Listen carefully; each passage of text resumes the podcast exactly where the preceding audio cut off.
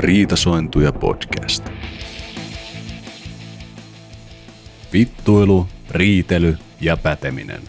Laitoimme kolme mukaan ammattilaista studioon keskustelemaan musiikista, ja riitelyksihän se meni. Tämä on Lemmensointuja podcast. Riitasointuja podcast. Riitasointuja podcast. Hieno. Joonas, nyt elokuvateatterissa. Hei, mä laitan tästä tähän. Kuuluu varmaan vaan toi Joonas. Nyt elokuvateatterissa pano äänityksen käynti. Joonas-teatteri. Tää on yksi Joonas-teatteri, tää meidän podcasti. Niin on. Niin on. Mä oon ihan samaa mieltä tuossa. Hei, Lamb of God. Tänään käsittelyssä, moikka kaikille. Moi moi moi. Terve, terve, terve. Hello. Tervainen.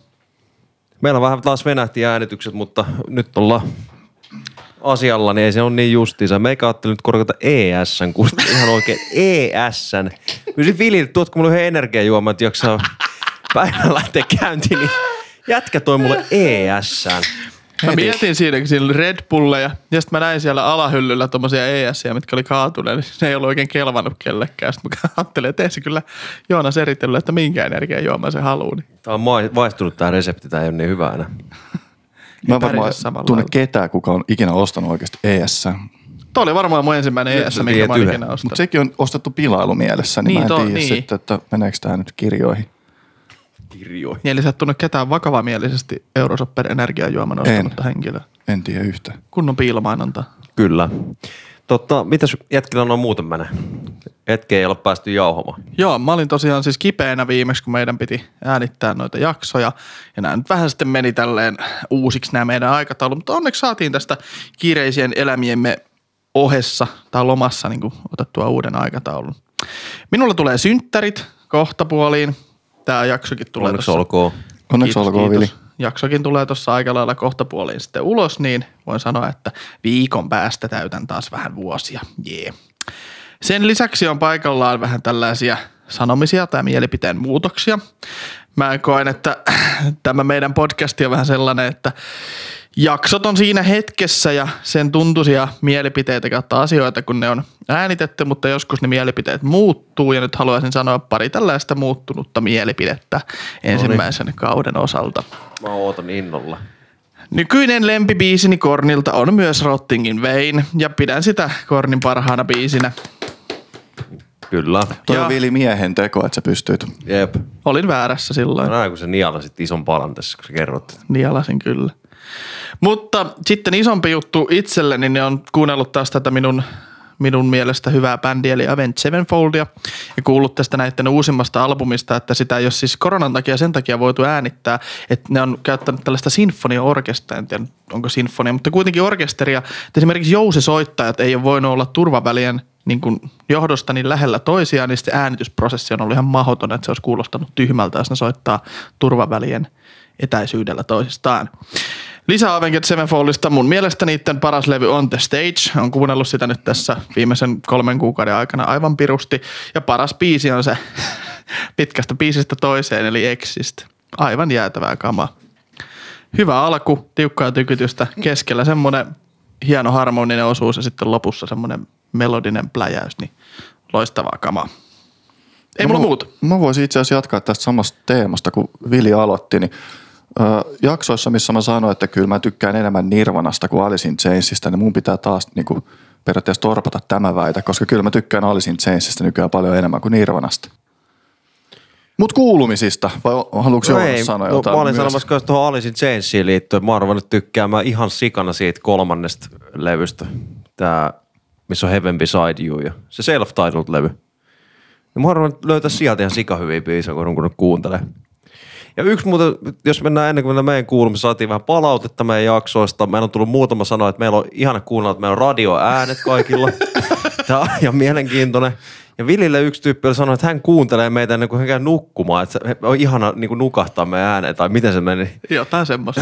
Nyt kiitos sinne. Oliko se ihan vilpitön palaute vai? Tämä oli ihan käsi sydämellä sanottu. Ennen kuin meni nukkumaan kuuntelee meitä. Niin. niin, mä en oikein tiedä, pitääkö tämä ottaa silleen niin kuin hyvänä vai huonona, että onko meillä hyvä podcast ja meitä on mielekästä kuunnella vai niin saakelin tylsä podcastia, että tähän nukahtaa hyvin. Ja yksi kaveri sanoi tota, terveisiä Heikille, niin sanoi, että hän aloitti kuuntelemaan, hän kuunteli sitä Pink Floydia, mutta hän arvoisi ärsyttää, että ei häntä kiinnosta, mitä teille kuuluu. Hän haluaisi kuulla siitä bändistä. Mä tii, no joo. Mä oon kuullut myös sellaista palautetta, että ei kiinnosta yhtään ne bändit, mutta niitä kiinnostaa nimenomaan, mitä meille kuuluu ja meidän muut paskanjauhannat. Että tässä on silleen vaikeaa, kun ottaa palautteet huomioon, että mihin suuntaan tässä nyt oikein lähdetään, mutta yritetään löytää joku sellainen kultainen keskitie. Tästä tulee kohta semmoinen Disneyn meininki, että me yritetään miellyttää kaikki. Kaikki maalle, mitä vaan keksitään. Siis tää menee niinku Disney käännettynä ympäri, että me yritetään olla miellyttämättä ketään ja vittuillaan vaan kaikille. Niin totta. Menetään South Parkille. Kyllä. Niin totta. Mut kiitos kaikista palautteista, laittakaa lisää vaan.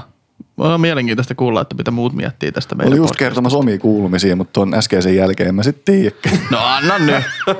Kerro nyt, meitä kiinnostaa. Meitä kiinnostaa, meidän okay, podcast. Okei, no siis tässä äänitys minitauolla, kun oli, kun nämä äänitykset nyt vähän meni jostain syystä eteenpäin, niin tota, kävin Meksikossa. Siellä oli kaksi viikkoa erittäin. Mehiko? Mehiko nimenomaan. Siellä takoja ja burriittoja. Oliko burriittoissa papuja? Ei. Okei. Okay. Menikö pakki sekaisin? Eikä ollut edes riisiä itse asiassa. No eikö ne ole sitten tortille? Öö, tortillahan on se lettu. Oh, no, mut. Pelkästään se maissi tai vehnälettu. Minkä väliin ne sitten laittaa. Ostiko sombreroa? Okei, okay, käytikö ponchoa? Ei, ei ollut sombrero, mutta muuten sellainen lomahattu kyllä nice. Ostaa. Se on kyllä siisti. Mä yes. haluaisin semmoisen sombreron. Se on just semmoinen, että sä et pidä sitä ikinä. Kerran, jos sä lähdet mökille, niin kännipäissä. Sille, kattokaa mikä hattu. Ei, se, on, se ei ole niin törkeä. Se on ihan, joo, joo, se on ihan sellainen. Ne on musta hienoa, kun ne on sellaisia värikkää tähän piru isoja. Näyttää tosi epämukavilta, mutta ihan törkeä hienolta. Joo, mä kuten sanoin, niin mä ostan sombreroa. Sombrerot on sellaiset jättiläiset. Niin, niin. Mutta just niistä mä tarkoitin tässä. Niin, Vili taas kuunteli. No. Leksosti haattu, niin Vili vaan puhuu sombreroista. Mä oon Joonas ja mä oon vähän parempi mies kuin minä. Oon tämän podcastin isäntä. Mä menin tunteisiin heti. Parempi mies. Mä menin ihan Samuliksi. Mä sain vähän aika sitten viestin, kutsun tota veren luovuttamaan niinku uudelleen. Mä oon aikaisemminkin käynyt. Ootteko te ikinä luovuttanut verta? Oon, enkä luovuta enää. Kui? Tai no luovutan varmaan jossain vaiheessa. Ekan kerran, kun mä kävin luovuttaa, tai tokan kerran, niin mulle tuli koko käsi meni ihan mustaksi sen jälkeen. Oikeasti? Joo. Ja se oli ihan saatanan kipä. Nyt kävin viimeksi luovuttaa, niin sitten mulla tulehtui toi koko valtimo. Sen jälkeen mä rupesin käymään päksissä tai tuolla päivystyksessä miettimässä, että onko mulla verenmyrkytys tai joku muu verisuonitukko tulos tonne. Onneksi ei ollut mitään, se oli vaan silleen, että joo, tämä on valtimotulehus, lähde kotiin. Mä et, aijaa. Niin vähän on semmoinen, että ei hetkeen, ei hetkeen taida mennä, mutta kannattaa muiden käydä, se on ihan tärkeää työtä. Mä just yritin tällä mun puheenvuoroa saada, että kaikki innostuisi tästä. Lähtis, niin sit sä oot silleen, melkein kuoli. Mut joo, mä itse kävin tuossa jokunen aikaa sitten, että mikähän se nyt väli on, että ne lähettää sitten tu- uudestaan. Että sieltä myös saa ehkä selville itsestään jotain, sellaisia uusia puolia tai jotain, että jos ei ole aikaisemmin huomannut itsessään mitään, mutta ekan kerran, kun mä menin sinne, sit ensinnäkin siinä saa kaikkea juotavaa ja kaikkea safkaa, verensokerit nousee ja kaikkea muuta tällaista. Sitten mä menin luovuttaa sinne.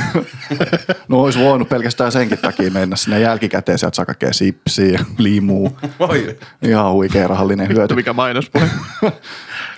Mutta joka tapauksessa sitten mä menin siihen tuolille istuun ja sitten se hänkin piikit mun putkiin ja mm. otti, otti sit veret. Piikin otti. Oltiin sillan alla.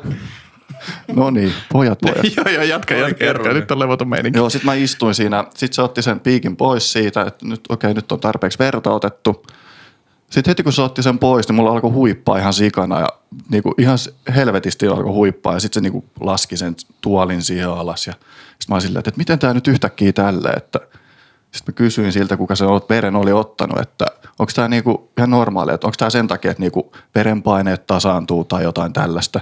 Sitten se vaikka, että no ei se kyllä oikein siitä, ei se niinku siitä ole kyse, että yleensä niinku jännitys vaan raukeaa tässä lopussa, niin se aiheuttaa sen huimauksen.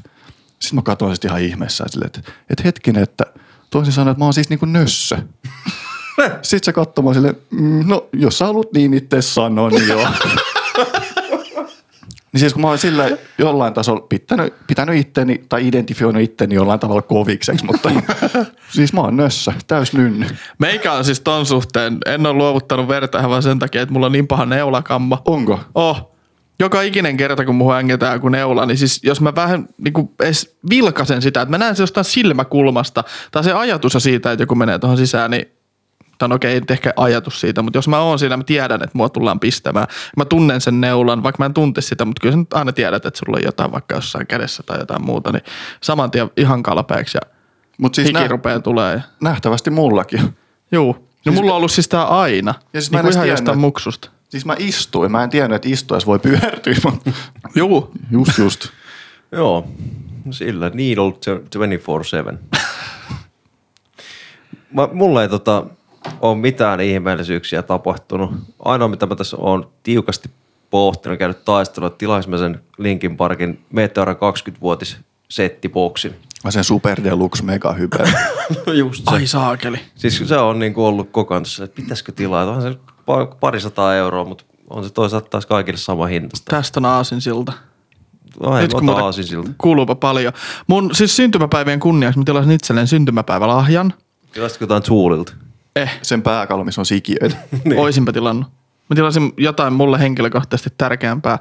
No nyt mä kyllä varmaan spoilaan tämän tulevan jakson, mutta olkoot näin. Mun henkilökohtaisen kaikkien aikojen lempparilevyn, Porcupine Treen Dead Wingin Deluxe Edition, jonkun semmoisen boksin. Tulee suoraan Britanniasta ja painaa jonkun yksi pilkku kaksi kiloa. Tilasin Oho. semmoisen ja se on nyt lähtenyt posti. Aika paljon makso. Se oli, olisiko se ollut seitsemänkymmentä vai yhdeksänkymmentä puntaa. Plus sitten siihen joku seitsemäntoista punnan toimitukset. No ei jopa. Ja ei pitäisi tulla tulleja, koska ne on vähän hankalat jutut sieltä Britanniasta kotilaa. Ei ole paha, varsinkin kun on tunnearvo. Siinä on iso tunne. Mä oon siis kuunnellut sen ties kuinka monta kertaa. Sen tulee joku satasivuinen kirja sen bändin historiasta ja sitten tulee kaikkia muita jotain demolevyjä ja kuunnel ennen kuulumattomia biisejä. Ja sitten tulee joku semmoinen dokumentti siitä sen niinku... levyn luonnista, mitä mä ootan ihan hirveästi. Mä oon kattonut aika paljon Porcupine Tree ja Steve Wilsonin haastatteluja ja dokumentteja. Mä nautin tosi paljon, miten ne puhuu musiikista. Täytyy kyllä sanoa, että mäkin oon suuri dikkari nimenomaan niihin, että miten ne tekee Jep. luomisprosessi. Jep. Törkeän siistiä. Vahva sama tohon, mutta tohon Porcupine Treen liittyen, niin sun yllytyksestä mä kuuntelin se Fear of the Blank Planet yksi päivä töissä kokonaan. Noniin. Ihan jees levy. Se vaan tuntui siltä, että vaatisi aika monta kuuntelukertaa, että pääsi oikeasti siihen ja sen tutun mielentilan. Ja toinen, niin kuuntelin sen Perfect Circlein, tota sen... thirteenth Step. Joo, se missä on se Pet ja Outsider ja Juu, Weekend Power. Siellä oli ihan pirun hyviä biisejä, noin kolme mitä sanoin, niin lähti kaikki listoille. Weekend Powerille se on voimakas biisi. Se on ihan tärkeä. Aina on huonopuolisin biisi, että se kestää vähän liian vähän aikaa. Kyllä, kyllä. Se on liian nopeasti ohi. Seuraavaksi merisää. Nollakeli jatkuu kautta Suomen ja lähipäivinä on odotettavissa sekä räntää että riitelyä. Russarö plus viisi itse ulkoka... Merisään kanssa hän oikeasti, anna tänne se mikki. Tää on Riitasointuja podcast. Riitasointuja podcast. Noniin, mutta sitten itse bändiin, jos Lamb of Godia lähdetään käsittelemään, niin jos olette Instagramista näissä sointukuvan, niin et ihan hirveän paljon ole tarvinnut miettiä, että mikä bändi kyseessä, että lammas, jota palvotaan ja siinä on niin kuin sillä, että ei nyt ole siis jumalalleen lammas, mutta Lamb of God siitä aika, aika pitkälti kyllä tulee, jos tietää vähänkään. Tota, oma fiilikset, mä ekaa kertaa... Voidaanko tähän väliin ottaa tämmöinen pieni juttu? No otetaan. Me just meinaan siis puhuttiin tuossa ennen tätä meidän äänitystä, kun oltiin hetki tuossa Joonaksen olohuoneessa tai keittiössä, että ei ole niinku mitään hajua, että mitä, esimerkiksi mulla ei mitään hajua, mitä Leksa fiilistelee tästä bändistä. Mulla on aika hyvät vibat, että mitä Joonas tykkää tästä bändistä ja Leksa myös sanoi, että sille on niinku oikeastaan viboja, että mitä mä tykkään tästä bändistä. Niin musta tuntuu, että tää on ensimmäinen tämmönen mysteeri, ainakin itselle, että mitä muut. Ulo. Yleensä on ollut joku semmoinen aika monen hintsi, että no mitä joo, toiset fiilistelee. Mulla aika selkeä. Mä tykkään. Voidaanko käydä läpi tästä semmoinen? Käydään, käydään. Mitä ajattelette, että käydään ihmeessä. Mä veikkaan, että Vilje tykkää yhtään tai tiedän, että Vilje tykkää yhtään. Hänen mielestä ihan paskabändiä kuulostaa kaikki biisit ihan samalta ja biisit on liian lyhyitä. Leksan, Leksan suhteen mä en ole ihan varma. Musta tuntuu, että Leksa tykkää aika paljon. Miksi sun ääni muuttui, kun sä no, imitoit minua? Tuli vilimäinen ääni yhtäkkiä. Vili kyllä kuulostaa ihan tuolta. Ei kuulosta. No tuoltakin mä kuulostan. Joo. Mä tiedän itse asiassa Vilin lempibiisinkin. Se on se pisin biisi, mitä täältä löytyy. Niin mäkin yritin etsiä sen, että mitähän se olisi, mutta sit mä ajattelin, että voiko tää, kun ei tää kumminkaan ole kymmentä minuuttia kuitenkin. Niin. Ei vaan mä veikkaan, että toi Vili on sellainen mysteeri. Mä veikkaan, että hän ei tykkää kans yhtään. Mutta sitten se on kuunnellut ja sitten kun se on kasvanut niihin enemmän sisään, kun tässä on ollut kuitenkin aika paljon taik- taukoa siihen tähän äänitykseen edellisestä äänityksestä, niin mä veikkaan, että siellä on kumminkin ne hyvät biisit on oikeasti tosi hyviä Viilin mielestä. Joonas tykkää tosi kova. Mutta sitten mitä, jo, Joonaksen mä tiedän, että Joonas on iso fani ja tykkää ja en usko, että hänen mielipiteensä tästä bändistä on muuttunut. Lexasta, kun pitäisi miettiä, että onko tämä Lexalle jotenkin tärkeä juttu vai onko tässä käynyt vähän niin kuin jotenkin System of a Downit, että ennen tykkäsin, nyt ei tykkää, mutta koska tämä on vähän semmoinen bändi, että tästä on hankala olla silleen, no ihan ok. Joko sä tykkää tai et tykkää. Mä sanon, että Lexa tykkää. No, ei mitään. Lexa, mitä sä nyt sitten on? Tykkäätkö vai et sä tykkää? Mä tykkään helvetisti Lamb of Godista. Yes. Lä- voin sanoa, että Lamb of God on yksi niistä bändeistä, mikä mä voin oikeasti itseni kategorisoida niinku faniksi. Superfani. En, en sano superfani. En sano superfani eikä paras fani, mutta fani. Come on. No niin, Vili, mitäs sulla? Joo, tota, meikä tykkää yhdestä levystä. Vähäs. Yhdestä levystä? Täällä siis, mä oon joo, kuunnellut joo. tota ennen puntilla ja mä oon niinku kuunnellut vaan yksittäisiä biisejä. Niistä mä oon aina tykännyt, että on ihan hyvä täällä puntilla kuunnella. Mutta herran jumala, tää on ehkä niinku siis korni Beatles ja tää on ollut raskaimmat kuuntelut, mitä mulla on ollut.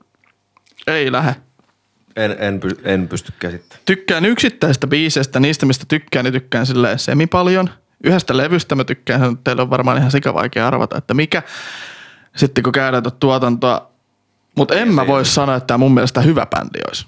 Mitä helvettiä. No mutta. joo. Aika hyvin kiteytetty. Ihan, ihan samat fiilikset. No mutta Joonas. Siis mä tykkään ihan helvetisti tästä bändistä. Niin kuin olin tuossa lähtemässä ennen kuin Vili heitti ton, niin mä aloitin kuuntelemaan, että joskus yläasteella täytyy taas heittää shoutoutit toiselle proille, että kiitos Jesse. Joskus tätä kuuntelin ja Redneckin kautta varmaan itse asiassa sitä popitettiin silloin ihan sikana, niin sen kautta mä löysin itteni tähän bändiin ja sitten mä lähdin kuuntelemaan enemmän ja enemmän tätä. Ihan saatana hyvä bändi. Mitä enemmän tätä kuuntelin, sitä enemmän mä taas tykkäsin tästä, kun löysin noita muita levyjä, mitä ei niin paljon ollut kuullut aiemmin. Mulla oli vähän sama juttu, että milloin mä tämän itse löysin, ne ensimmäinen biisi, minkä mä kuulin, se taisi olla toi Black Label. Mutta silloin mä en rinnastanut sit mitenkään, että okei, tää on Lamb of God. Mutta se, olikohan se, silloin kun mä olin seitsemäntoista, mun kaveri, joka oli siis niinku vuoden vanhempi, niin se osti sellaisen pienen punaisen pösö. Sitten se osti, laittoi sinne jotkut yli kahdeksan tonnin kaiuttimet ja subwooferit. Joo, peus. Sitten aina kun se tuli hakeen, niin kuului vaan tur, tur, tur, tur, tur, tur. Mä olin sillä, että ei saatana. Siis se kuului meidän niinku himan sisään asti. Että aina kun se tuli piha. Sitten siellä aina soi tota, toi Redneck. Sitten mä olin silleen, että a- aika kova biisi, että mikä tää on? No, Lamb of God. Se aika kuulosti, kuulosti myös tuolta, mutta siitä sitten lähti. Ja sit se Redneck vai se sun kaveri?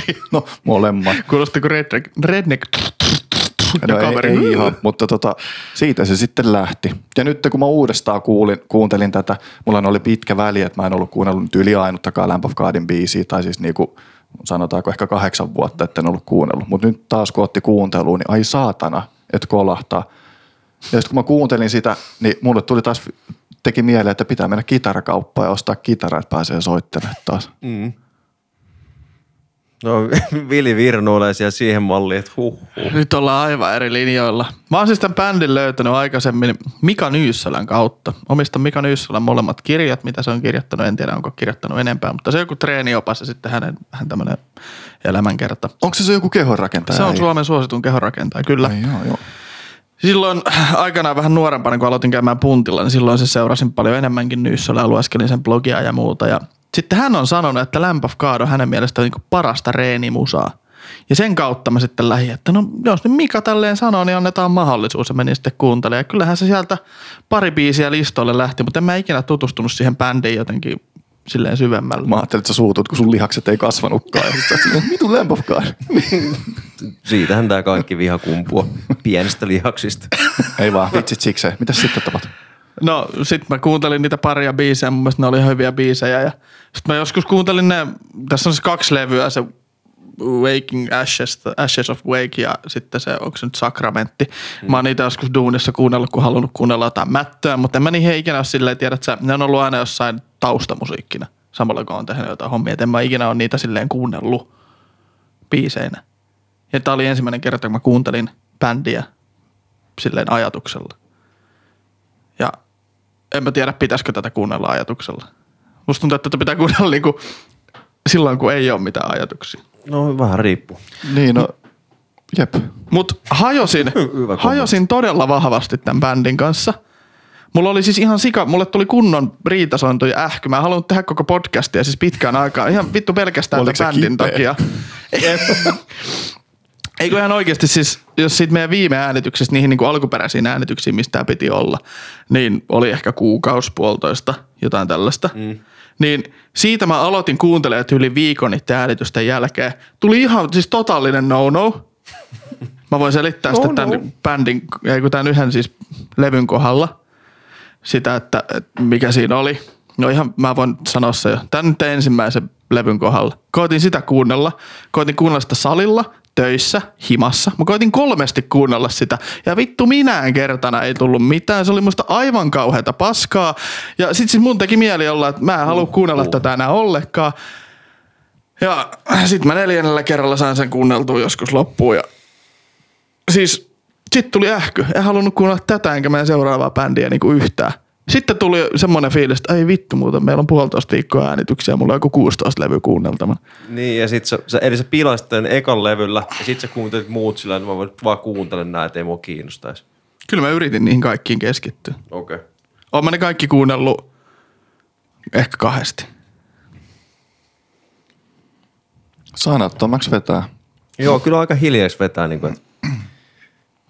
Sä et niin kuin, tykkää mistään bändistä, mistä mä tykkään. Kaikki. Totta, totta muuta. Slipknot. Slipknotista me tykätään. Paitsi uusimmasta Slipknotista. Joo, se siis se uusi levyä ihan Slipknotin prime on mennyt ja se on mahalasku enää tästä ja eteenpäin. Siis, mä itse asiassa muuten tuli tosta mieleen vielä, niin kun lähdetään tuohon eteenpäin, niin mullahan tuli toi uusi vinyylisoitin nyt hetki sitten. Joo. Ihan saatana hyvä vehe. Mut siinä on semmonen juttu, että se Slipknotin uusi vinyyli, mikä mulla on, niin se on saatana liian pieni se keskireikä siinä.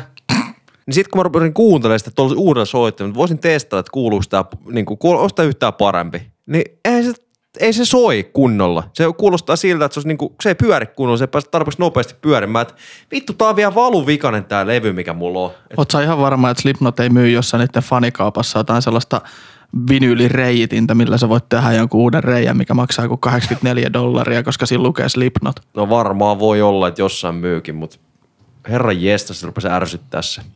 Mutta lähdetään Uskon, eteenpäin. Ymmärrän. Siitä, tota, tota, Vilin, Vili pistää tästä historiapläjäyksen teille. Riitasointuja podcast. Historia. Lamb of God perustettiin vuonna tuhatyhdeksänsataayhdeksänkymmentäneljä nimellä Burn the Priest, jonka nimisenä yhtye on julkaissut kaksi albumia. Yhtyeen nimi vaihtuu Lamb of Godiksi joskus ennen vuoden kaksituhatta albumia New American Gospel.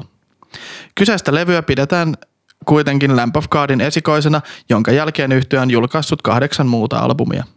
Lamb of Godia pidetään yhtenä neljästä New Wave of American Heavy Metal Movementin isoista jäsenistä yhdessä Avenged Sevenfoldin, Slipknotin ja Triviumin kanssa.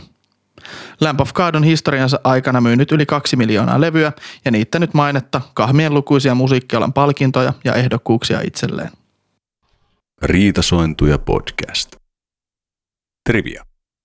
Jees, kiitoksia Vili historiapläjäyksestä. Just tässä kirjoitin tässä tauolla, että siinä meni yksi mun kysymys sitten suoraan. Saanko mä siitä pisteet? Et saa. Se liittyy tähän New Wave of Heavy Metal, tota, että olisi muutaman bändin pystynyt heittämään siihen lisäksi. Ja Viliä heitti ton kovimmat kolme tuot, mutta siellä niin puhuttiin tosiaan esimerkiksi Killswitch Engage ja Godsmack, niin on myös semmoisia esimerkiksi, mitä on pidetty osana tätä liikettä. Mutta tiputellaan se kysymys pois tästä ja lähdetään sitten ensimmäiseen. Eli säännöt taas. Yksi kysyy kysymyksen, muut vastaa ja vastauksista saa pisteitä ja loserille tähän rankkua sitten loppukaudesta. Kyllä. Tämä oli lyhyimmät säännöt, mitä varmaan meidän historiassa on tullut. Niin, no ja nyt mä rupesin taas muistelemaan näitä meidän pisteitä, mitä sinne menikään. kaksi kaksi nolla. Joo, koska mä en ole vielä vastannut yhteenkään, kun mä kysyin kahdesta ekasta jaksosta Totta. molemmista. Eli minä meidän kysymykset muuten pitää tasata, koska Vili kysyi kaksi Jep. ensimmäistä jaksoa. Kyllä. Niitä vedätte nyt niinku yksi yksi ja sitten seuraavissa äänityksissä yksi yksi. Joo. No, tää on hyvä, taas ruvetaan tässä, kun supeen näitä logistiikka-asioita. No, mutta anyway, Joonas, hit. Yes. Eli kuten Vili tuossa historiassa hieman jo avasi, niin Lamb of God tunnettiin aiemmin, aiemmin nimellä Burn the Priest, jonka nimen alla julkaistiin yksi levy. Kysymys kuuluukin, että mistä Burn the Priest-nimi sai alkunsa ja miksi se vaihdettiin uuteen Lamb of God-nimeen? Monta pistettä tässä on jaossa? Tässä on kaksi kysymystä. Kaksi. Voiko sanoa puolittaisen hepi? Mäkin haluaisin puol- puolikkaan hepi. Koska mä en, niin, no hep. No niin. Ja. Koska mä en tiedä, mä en siis tiedä, että mistä se, no kun Burn the, mä en tiedä mistä se Burn the Priest on tullut. On nyt hankala puhua. Mutta mä voin vastata siihen kysymykseen, että miksi se vaihdettiin Lamb of Godiksi. Niin sulkeakseen pois tällaisia satanistisia yhteyksiä, varsinkin mun mielestä siinä oli niin kuin levyyhtiö mukana, tai että se olisi tullut heiltä, heidän suhteensa, ettei tätä bändiä pidettäisi satanistina, satanistisena, koska he haluaisivat tappaa pappeja tai polttaa, mikä toi nyt onkaan. Tässä on mun vastaukseni. Mä olisin vastannut ihan sama. Joo. Vastaus meni sinänsä kyllä ihan oikein, että tota, sen vaihdettiin sen Lamb of God -nimeä just tästä syystä, että ei haluttu leimaantua mitenkään satanistiseksi bändiksi, ja levyyhtiö oli tämän homman takana, että he oli silloin, kun he sai sen ensimmäisen levytyssoppan, että hei, että voi olla Burn the Priestit. Kai nyt itsekin hiffaatte, ja sitten ne keksi tosiaan, että te ootte nyt Lamb of God. Miten toi meni sitten sinänsä oikein? Toihan meni täysin oikein. Kyllä, mutta se eka osa siitä, että mistä se Burn the Priest. Aa joo, mistä se niin tulee? Mulla ei ole mitään aju. Ja se en Burn the Priest tuli siis siitä, että se oli vain yksinkertaisesti näiden bändin jäsenten keskenään läppä, että tää on niin raskasta musiikkia, että tää on just sellaista polttakaa papit -meininki. Että siinä ei ollut niinku mitään sen syvempää, se oli vaan niinku, että sitä ei pystynyt kuvaamaan sitä niiden menoa mitenkään muutenkin. Tää on vähän tästä Burn the Priest -meininki. Kirkon polttomusiikki. Niin, tyylillä. Pa- papin polttomusa. niin, papin polttomusa. Totta. Toinen kysymys. Vili on julistanut itsenään monesti täällä jaksoissa, että kuinka hän tykkää taiteesta ja on innostunut taiteesta ja kansikuvista ja muista. Niin kysynkin, että mistä Lamb of Godin Ashes of the Wake -kansitaide sai inspiraationsa? Ja jos te nyt muistatte, miltä se näyttää, niin saatte ottaa kyllä sen kuvan esiin. Hep. Lex. Tää on ihan puhdas veikkaus tosta kannesta. Mä veikkaan joku feenikslintu nousee tuhkasta ja niin poispäin. Väärin. Minä voin nyt tästä koittaa vastata. Ensimmäisenä tuli niinku Raamatusta, mutta veikkaan, että se on vähän liian lavea vastaus. Niin mä sanoin, että kuule kirjekyyhkyistä. No siis. No kyllähän tossa kirjekyyhkyjä on. On siis tuossa kansikuvassa, mutta ei se nyt ihan suorasti inspiraatio ollut sillä, että kirjekyyhky. Mm, voisi tehdä tästä. No, Randy Blythella oli kirjekyyhky nimeltä Jack, ja sitten halusi omistaa Jackille tällaisen. Tai ei. Sitten Stanley Kubrickin siihen kauhujuttuun, missä oli variksia hullusti ja sitten nokki ihmisiä. Birds, ei ole siitäkään. Jos te katsotte tota kansikuvaa, niin tuossa on tosiaan noi kyyhkyset, jotka lentää luoteja suussaan, ja niin kuin tuolla on luurankomaisia nämä kyyhkyset. Sen lisäksi tuolla on niin kuin tuossa kansikuvassa niin paljon rottia ja sitten tota, niin kuin tämmöinen, voisi sanoa postapokalyptinen meininki vähän, mikä on tuolla ja osa on orjia vetelee, vetelee tuolla noita. No niin. Jotain kivikasoja. Joo, kivikasoja tai jotain robotin osia tai vastaavia, niin tota... Kivikasoja tai robotin osia. No kun noi näyttää vähän kummaltakin, se voi olla kumpikin, mutta siis tää on saanut inspiraatiosta tuosta Irakin sodasta, eli ne halus niinku tällä käytännössä niinku ottaa vähän kantaa siihen Irakin sotaan, kuinka niinku nämä sotakyykkyset tulee taivaalta ja lähet, niinku, tuo luotaja suussaan ja tuhoaa maapalloja, ja sitten nämä ihmiset, jotka tässä on, niin on semmoisia vähän niinku kuvattu rottina, että ihmiset on rottia tuolla, tuolla niinku maapallolla ja vähän semmoinen postapokalyptinen juttu. Ihan siisti idea. Mä en ole ikinä edes niinku tajunnut, että tossa on jotain otuksia tuolta takana. En mäkään ennen kuin mä tutkin tota ja luin tosta, niin mä olin silleen, että hetkonen, että tässähän on siis kyyhkyset. Eihän mä sitä ikinä tajunnut, että noin niinku kyyhkysellä on luotisuus. Se vaan on näyttänyt semmoista sekamelskolta. Niin, mä oon kanssa kattonut, aah vihreätä ja punaista. Niin, kyllä, just näin. Joo, aika moista. Tää oli kyllä hyvin trivia, trivia kysymys. Hyvin trivia, trivia. Hyvä kysymys, okay, hyvä kysymys. Seuraava ja tota, viimeinen kysymys. Randy Blythe on saanut ystäviä maailmanlaajuisesti myös suomalaisista metallipiireistä ja saanut jopa kunnianosoituksena ystävyydestä tatuoida itsensä erään suomalaisen metallibändin tekstin C O B H C-merkkinen niin sanotusti jengiin liittymisestä. Mikä bändi on kyseessä ja mitä lyhenne tarkoittaa? Hep. Lex. Children of Bodom.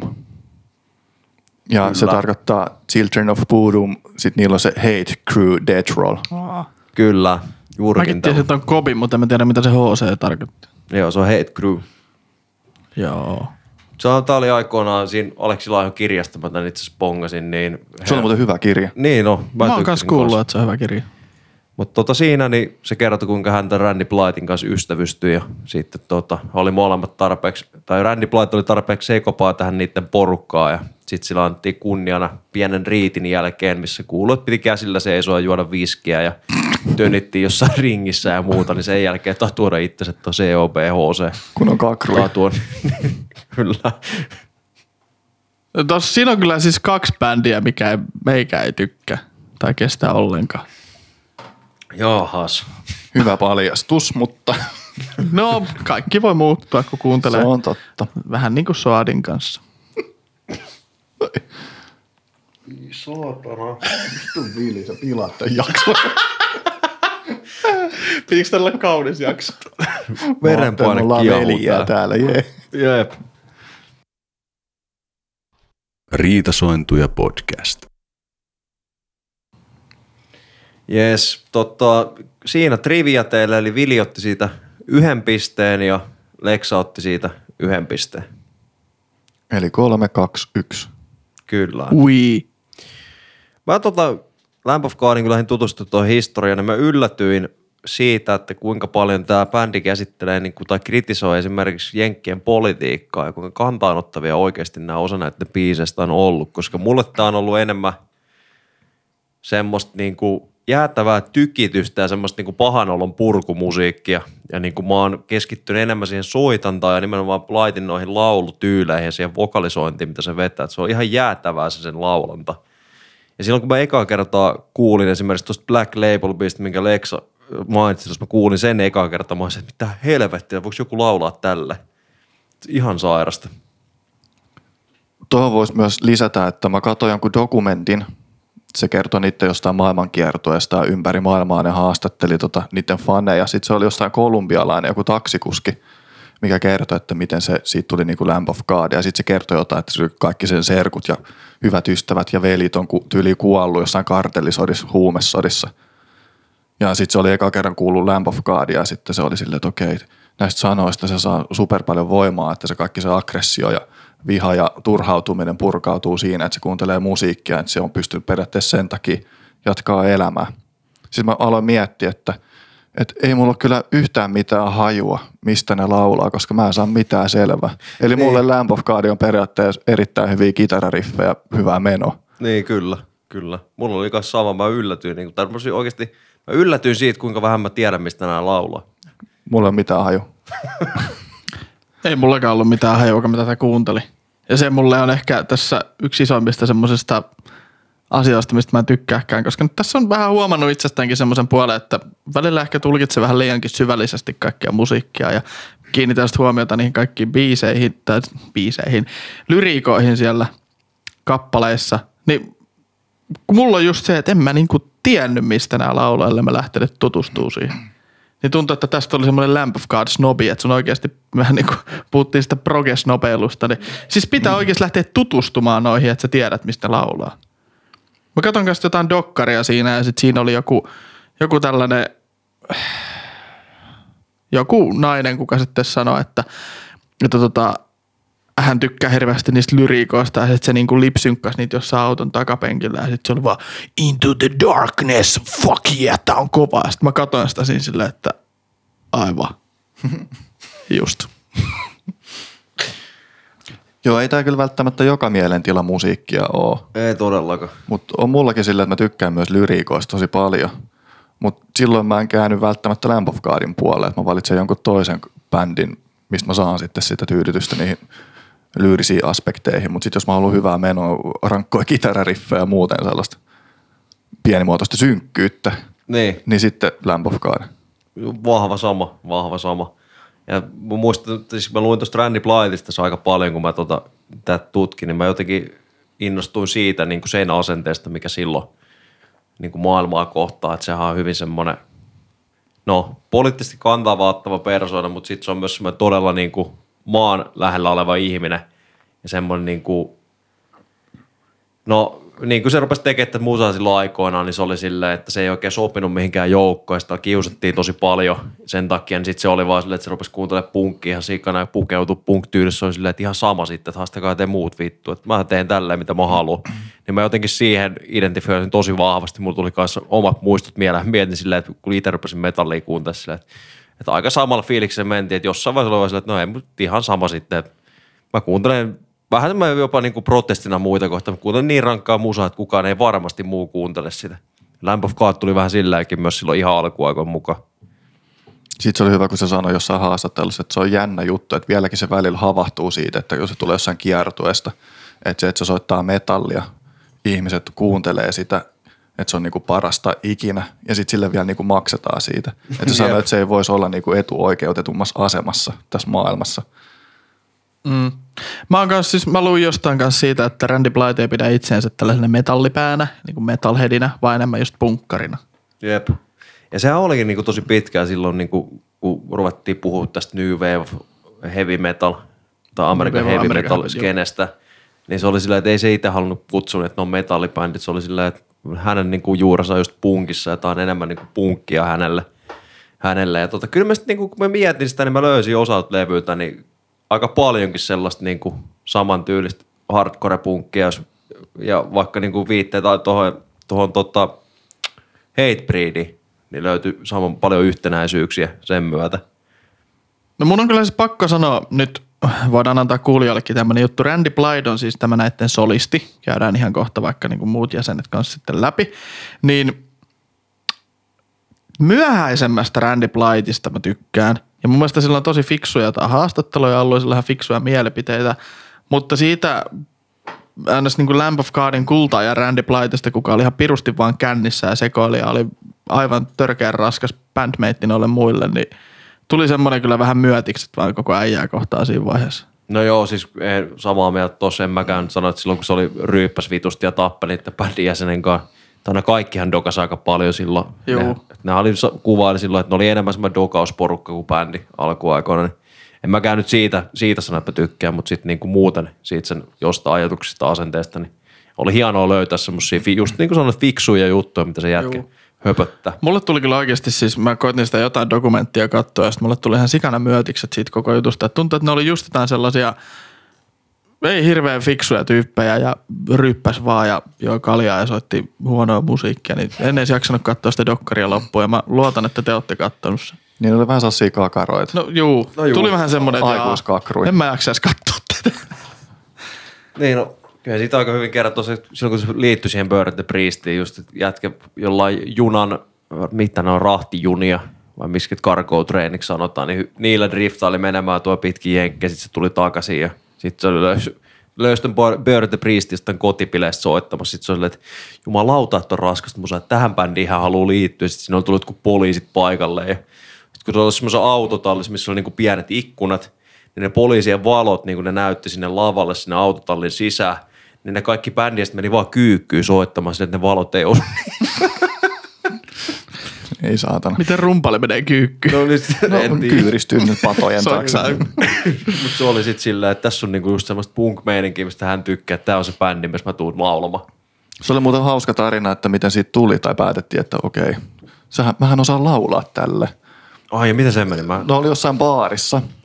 Olikohan siellä soimassa joku meishukka tai joku tällainen, missä öristää tai jotain muuta. Mm. Sitten joku sen kaveri oli silleen, että no, onko se kuullut sellaista örinämusiikkia? Soitan sellaista, Randy oli silleen, no mä oon ehkä vähän tällaista H C-punkkia enemmän kuuntelee. Sitten sanoi, joo se örinä kuulostaa vähän niin kuin, vähän niin kuin Cookie Monsterilta. Tiedättekö se Sesame Streetin, se sininen, joka syö keksiä? Cookie Monster! Niin. Sitten se yritti matkia sitä. Sitten kaikki oli silleen ympäri. Wow. Tuo kuulostaa hyvältä, että se ei ole ikinä treenannut sitä oikeastaan. Aha. Käydäänkö jäsenet läpi, ketä bändiin kuuluu? Käydään ihmeessä. Öö, bändinhän kuuluu siis Randy Blythe, kuka on solisti. Sitten on John Campbell, kuka soittaa bassoa.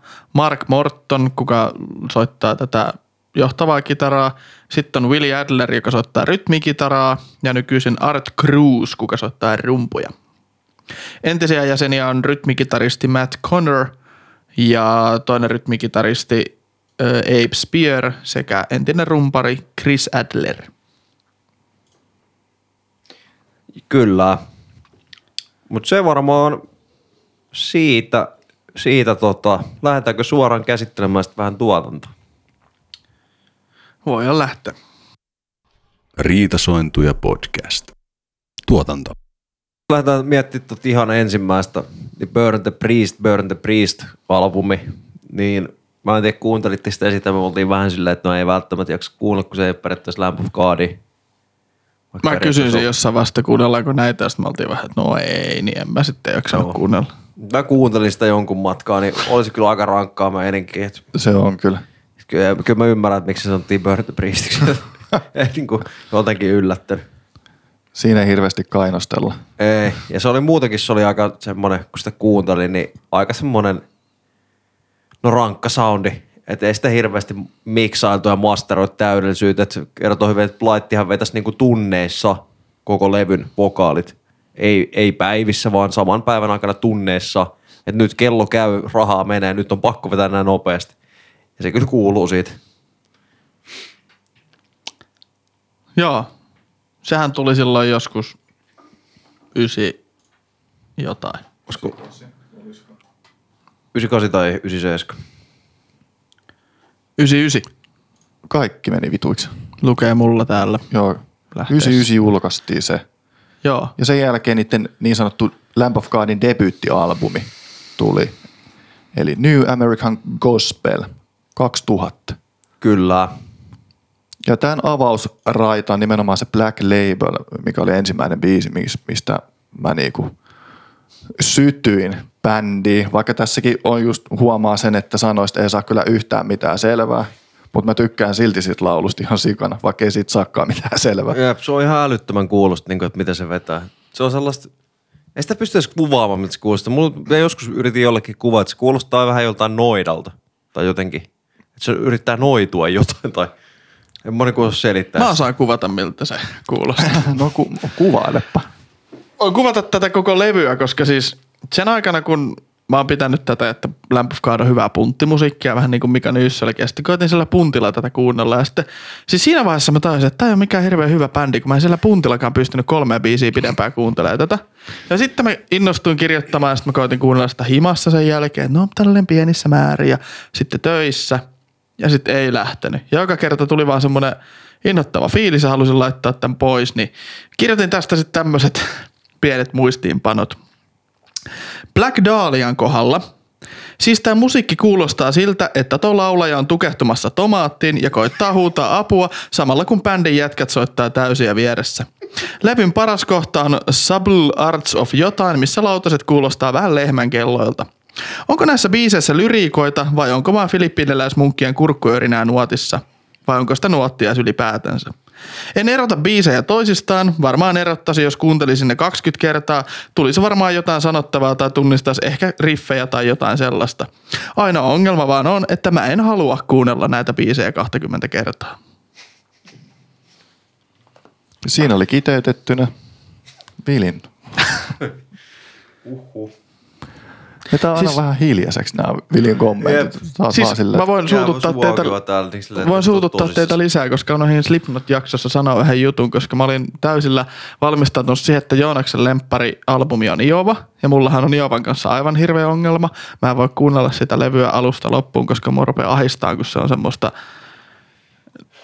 semmoista kaikki on paskaa ja perseestä ja ei jaksa.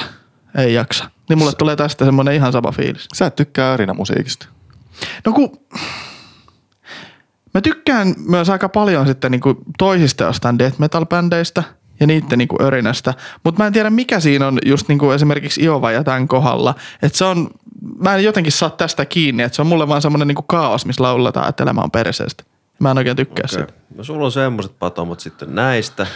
Mennään johonkin järkeviin kommentteihin välillä. Leksa, onko sulla mitään no, mielipidettä tästä? Yksi mulle tuli, tiesittekö, että joskus muinoin liikkui sellainen tornihuhu, että Black Label-biisi olisi niinku saanut innoittajana tästä Wall of Death, mitä Moshpitissä nyt yleensä tehdään. Mm. Että se olisi lähtenyt siitä. Joka paikalla puhuttiin, että joo, tämän biisin takia oli Wall of Death, että se tuli tästä. Mutta mun oli ihan pakko tutkia tätä, että onko se nyt tää niinku ihan totta. Mutta ei joo, tää, se Wall of Death-kulttuuri, jos sit voi sanoa, tai tanssimuoto, ei se nyt tanssimuoto. No, Wall of Deathhän on silleen, niinku, että yleisö jakautuu kahtia, ja sit kun tapahtuu biisissä joku droppi tai joku muu, että biisi lähtee kunnolla käyntiin, niin sitten kaikki vaan niinku juoksee toisiin päin ja alkaa Joo. sitten siinä ilakoimaan. Ja nimenomaan koittaa jakautua silleen vähän niin kuin neljön muodossa. Että siinä on kaksi selkeää seinää niin kuin vastakkain, eikä mikään semmoinen pittimäinen Kyllä. ympyrä. Ei mikään ympyrämuotoinen Joo. pitti, vaan niin kuin seinämäinen. Mutta tämä ilmeisesti kahdeksankymmentäluvulla näitä H C Punk-skenestä on kuulemma tullut tämä Wall of Death-juttu. Okei. Sellainen pieni nippelitieto. Mistä hän on tullut sitten moshpitti aikana? En, en tiedä. Kuka on ollut se eka äijä, joka on ruvennut, siis varmaan jostain tappelusta se on lähtenyt, sitten muut on, että hyvä meno, lähtenyt mukaan siihen. Voi olla. Se on muutenkin vähän outo. Niin on. Niin on. Niin on. Mutta miten siis sä sitten tanssit muuten tällaista? No en mä tiedä. Mutta se on kyllä pakko sanoa toisaalta niinku positiivisena puolena tälle, tälle tota Lamb of Godille. Tämä on vähän semmoinen, niin kuin mä sanoin aikaisemminkin, että hit or miss. Jos sä tykkäät tästä setistä, niin sä varmaan tykkäät niinku ihan koko bändistä. Jos et sä tykkää tästä setistä, niin sä et tykkää ollenkaan. Ja Lamb of God on kyllä varmaan semmoinen, että ihan sama minkä biisin ne vetää, niin jos sä tykkäät moshpiteistä, niin sä voit aloittaa siellä moshpitin. Mä muistan, itse mä en muista yhtään mikä bändi. Muistan, no, muistan, muistan. Muistan, muista. muista yhtään. Muistan siis kun olin keikalla, mutta en muista mikä bändi se oli. Mutta mä olin siinä ja sitten mä olin, menin sitten kysyä, siellä näytti jotain semmoinen pittaajan näköisiä äijää. Sitten mä olin, että pitäisikö lähteä moshpittiin? Sitten ne oli, että no ei tää kyllä ole mikään hirveä moshpitti-biisi. Ja sitten mä olin, että no kyllähän tää vähän on. Sitten ne katsoi mua, no niinhän tää vähän on. Sitten se tönäs mua, mä tönäs sitä takaisin ja sitten oli kaikki mukana. Sitten lähdettiin. Sitten sä vedit turpaa sitten. Niin silleen, se oli hieno, hieno hetki. Mutta ei, tota, mennään takaisin tuohon levy, levyyn tämän jälkeen, niin tota, tämä oli tosiaan Prosthetic Recordsilla kautta julkaistu, ja Willi Adler tässä kohtaa ilmeisesti Meitsi. korvasi tämän Burn the Priestin alkuperäisen jäsenen Abe Spearin. Tota, muuten tämä levy itselle, niin siis tämä kuulostaa, tuo Rändin laulu kuulostaa ihan sairaalta, niin kuin mä tuossa sanoin, että se kuulostaa, että se vetäisi niin kuin jollain ääni, äänen ihan äärirajoilla. Että sanoista ei saa kyllä mitään selvää, mutta ei se haittaa. Mutta sitten taas mä mietin silleen, että tää on kyllä niinku vasta todella pintaraapas, että mihin tää bändi oikeasti pystyy. Nimenomaan. Onko sulla jotain biisin ostoa? Mä olisin ainakin itse nostaa nimenomaan ton Black Labelin, sit toi Pariah ja The Black Dahlia, missä Willi sitten veti herneen nenä. Ei siis noin kolme mäkin nostaisin, että muut menee silleen niinku siinä, siinä ohessa, mutta... Kuunteliko se Nippon biisi, mikä on jossain Japanin julkaisussa? Kuuntelut, ei kyllä sano mitään. Se on aika menevä mun mielestä. Ei, mulla ei, ei sano mitään. Mä voisin nostaa ne lehmän kellot, mikä oli tämän levyn ainoa hyvä juttu. Mä en edes muista koko lehmän kello. Ne oli siitä joku Subtle Arts of Dying vai ei, mikä hän se oli. Joo, totta. Siinä kuulostaa tämän lehmän kelloja. Muuten mun lukee täällä muistipanoissa vaan tämän levyn kohdalla, että New American Gospel kaksituhatta, paskaa. Sä toivoit vaan, että tulee jotain Pink Floydista, kun kuulit lehmän kellot. Hei hetkinen, kumma kumma, kumma kumma kumma. Mutta ei se sitten lähtenyt. Oi saatana. No, mennään seuraavaan. As the Palaces Burn. kaksituhattakolme. Kyllä. Ja lähtee yhdellä Lamb of Godin tykemmistä biistä Ruinilla käyntiin. Aivan jäätävä toi alku siinä. Tässä kannattaa, tässä on taas hauska se musavideo, että en tiedä, onko kumpikaan katsonut. Ihan helvetin hyvä. Tämä on siis jossain tota... Sanoisin, että jossain espanjalaiskirkossa, sit se selittää, nyt, nyt joku käy kuuntelessa, että ei tää on Espanjaa. No ihan sama, niin siellä se selittää, että hyvät naiset ja herrat, Lamb of God. Ja sitten ne rupeaa vetämään siellä kirkossa ihan jäätävä silleen, että ne on luullut, että tää on joku ihan eri bändi. Ja sitten aloittaa ton Ruini. Mä oon itse asiassa nähnyt Lamb of Godin yhden, toi, tota, yhden musavideon. Ja siinä käytti vähän tätä samaa asetelmaa, että ihmiset luulee, että se on joku uskonnollinen juttu. Mäkin olen itse asiassa nähnyt Lamb of Godilta yhden musiikkivideon. Mä, se on varmaan, varmaan sama musiikkivideo, mutta pääsee siihen sitten. Mutta Mut, muuten niinku tää levy, niin tää jatkaa, no oikeastaan tässä on neljä hyvää biisiä. Tää Ruin, As the Palace Burn, Eleventh Hour ja tää Vigil. Mut sit muuten mulla meni tää taas vähän sillä, että hyvin, ihan jees levy, mut jää niinku näihin neljään biisiin. Toi Vigil on kyllä ihan timanttinen, mutta se on mun mielestä tämän levyn paras biisi. Se on kyllä ihan törkeä hyvä. Nosto ja meikä lähdetään Ruinin loppuun. Se on ihan jännä. Mut mun mielestä ihan jännä. Mun mielestä no siinä on se, tiedätkö se kitara se. Se on aika jännä. No en mä en mä kuuntele sen mitä sä haluat sanoa. Mut mun mielestä kaikista siistein juttuhan tässä koko levyssä on se, että tässä on tämmönen progressiivisesta musiikistakin tuttu Devin Ta- Devin te. Devin Townsend on tuottanut ja auttanut muun muassa Vigilin, Ruinin ja Event Hourin kitaroissa. Ai oikeesti? Kyllä. Cool. Okay. Toi oli aika siisti. En tiennyt tuota. Muuten mulla ei kyllä mitään sanottavaa tästä musiikista, mutta nippeli tieto.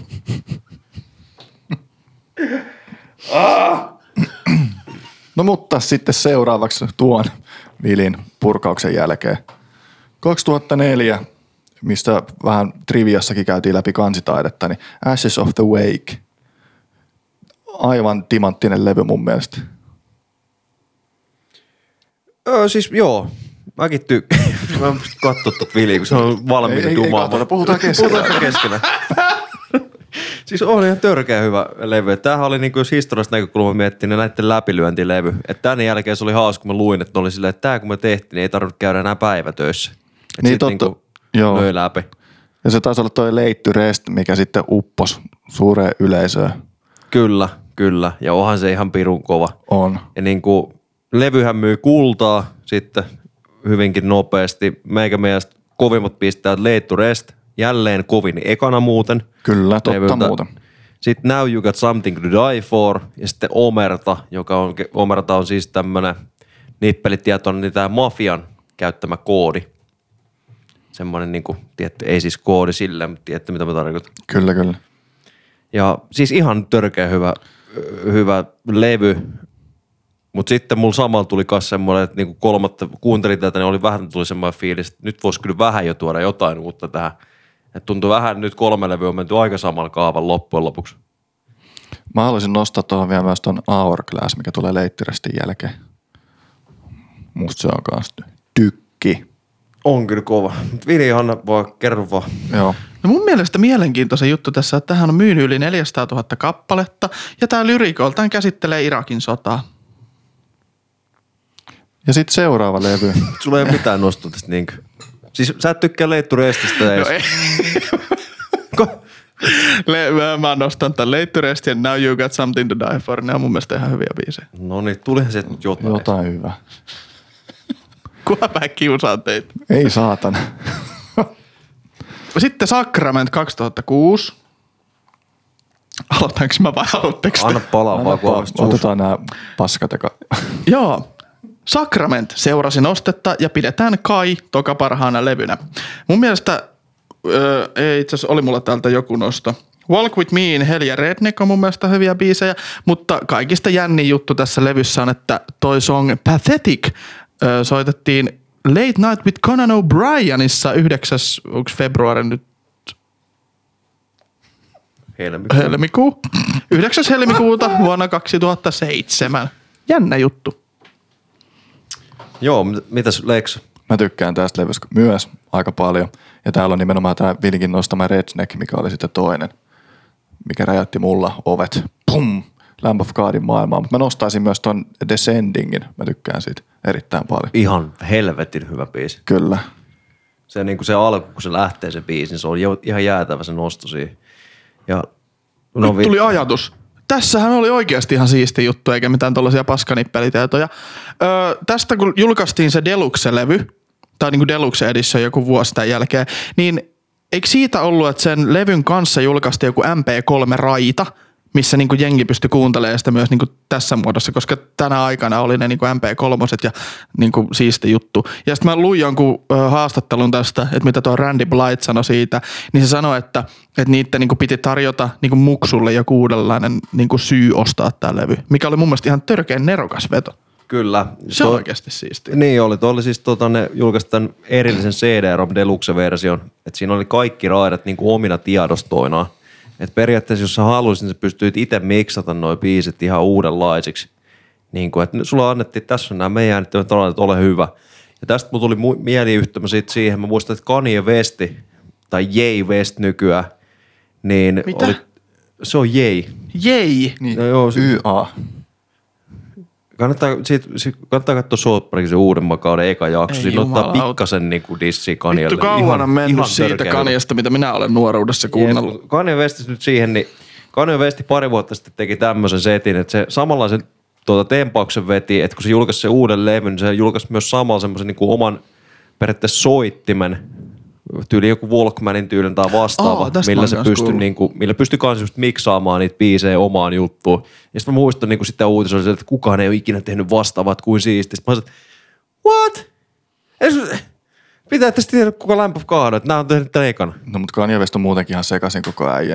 Eikö se ole Jeesuksessa toi, heti toinen hänen mielestään? Joo, jotain vastaavaa, mutta Kanye West ei ansaitse yhtään enempää huomioon tässä podcastissa.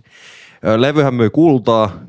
Tota, ilmeisesti kaksituhattayhdeksäntoista mennessä, ja Redneck antoi tämä Best Metal Performance nominationin, ja jos niinku biisin ostoja, niin Walk with Me in Hell, tässä varmaan tulee noin Leksan nostamat kitarariffit. Kyllä.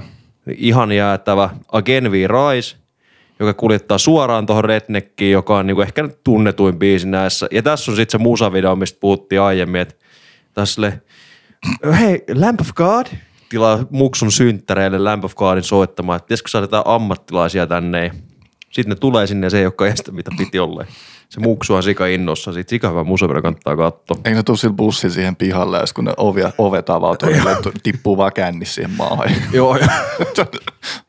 Sitten tota, no siis mä voisin luetella kaikki biisistä tätä levyä. Ihan helvetin hyvä levy. Food to the Road, Black and the Cursed Sun, More Time to Kill. Ja ihan, siis ihan törkeä hyvä levy. Aletaan olla siellä parhaimman tuotannon äärellä. Ai jaa. Mikähän on Joonaksen lempilevy? Hmm. Oliko Leksalla jotain nostoja? No siis mä olisin voinut nostaa noin kaikki samat. En mä viitti samoin biisejä tästä toistella, mutta kuunnelkaa koko levy. Mä voisin sanoa, että älkää kuunnelkaa. Ei jumalauta. Mä muistan, tässä on mitään järkeä. Ei niin. Mä muistan vielä joskus me juteltiin sunkaan Lamb of Godista. Sitten sä olet, että joo, olet sika hyvä bändi. Ja sit sä olit itse vielä sillä, että itse asiassa tuo Sacrament on ihan huippulevy. Että se on kyllä ylivoimaisesti paras levy. Ja mitä, mitä, mitä tässä niinku tapahtunut? Siis mä, mä muistan, mä joskus tykkään sitten, kun mä kuuntelin sitä taustalla. Mä olin, että tää on niinku raskasta kamaa muuta. Mutta siis mun musiikkimaku on viimeisen vuosien kolmen vuoden aikana muuttunut todella radikaalisti. Ja mä en enää jotenkin tykkää tämän tyylisestä musiikista. Kun mun mielestä tässä musiikissa ei vaan tapahdu mitään.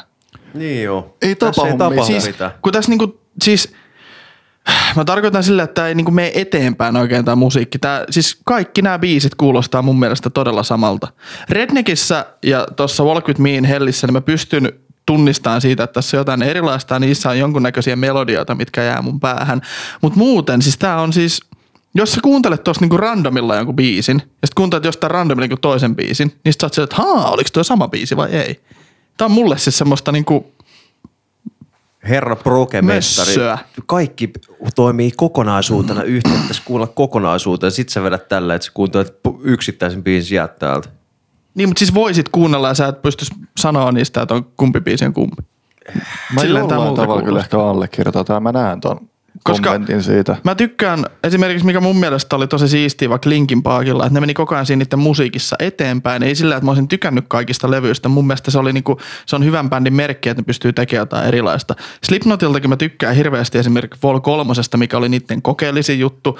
Ja en välttämättä tykkää niinku ihan kaikista levyistä, niin kuin tässä nyt tuli ilmi.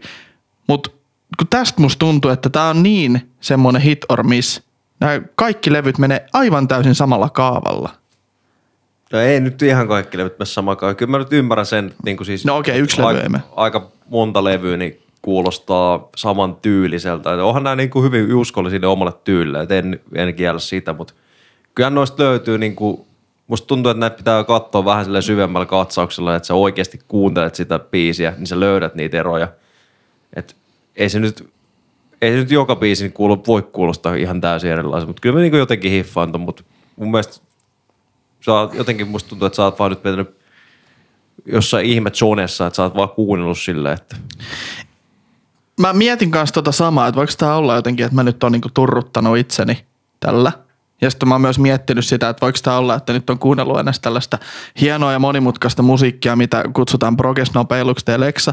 Ja sitten niinku tällaista kaikki ennäs vähän yksinkertaisemmin musiikki kuulostaa niinku tosi tylsältä ja simppeliltä. Mutta... Sitten mä tulin myös tässä yhdessä vaiheessa semmoisen lopputulokseen, että ei se kyllä varmaan tästäkään ole, koska näillä on yksi levy, mistä mä tykkään aika paljon. Ja mistä biiseistä mä tykkään aika paljon. Mun mielestä se on erilainen ja se on tosi hyvä. Ja mä haluaisin kehua sitä kohta. Mutta tää ei ole se levy. Mulla on taas silleen, että jos yhtäkkiä Lamb of God tekisikin erilaisen levyn, sillä että kokeilisi jotain uutta, niin kuin täysin uutta, tyyli tekisi Linkin Parkit, niin mä varmaan suuttuisin siitä. Tätä mä ajattelin silleen, että okei, no ei tää nyt enää ole kyllä Lamb of God. Että, mulla on sama. Että jos Lamb of God julkaisee uuden levy, niin mä oletan, että okei, nyt sieltä mm. tulee tykkää riffejä, menevää soundia. Siis mä kyllä toisaalta ymmärrän kanssa ton, ja se on, ja sitä mä oon tässä sanonut, ehkä mä nyt oon vähän liian kärkkäästi sanonut, että tää nyt on paskaa, ja se nyt on toisaalta myös vähän sitä, että mä haen teiltä vähän reaktiota tässä, no, mun mielestä teitä on vähän kiva kommentti. Härnätä.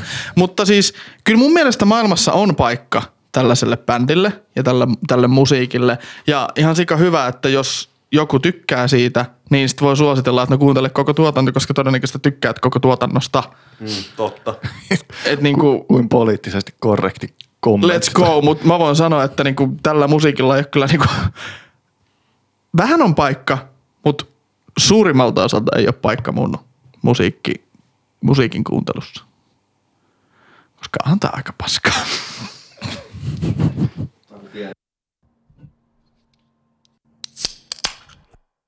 Riitasointuja podcast.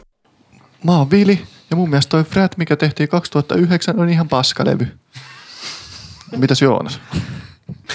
No. Oliko sulla, Vili, jotain vielä?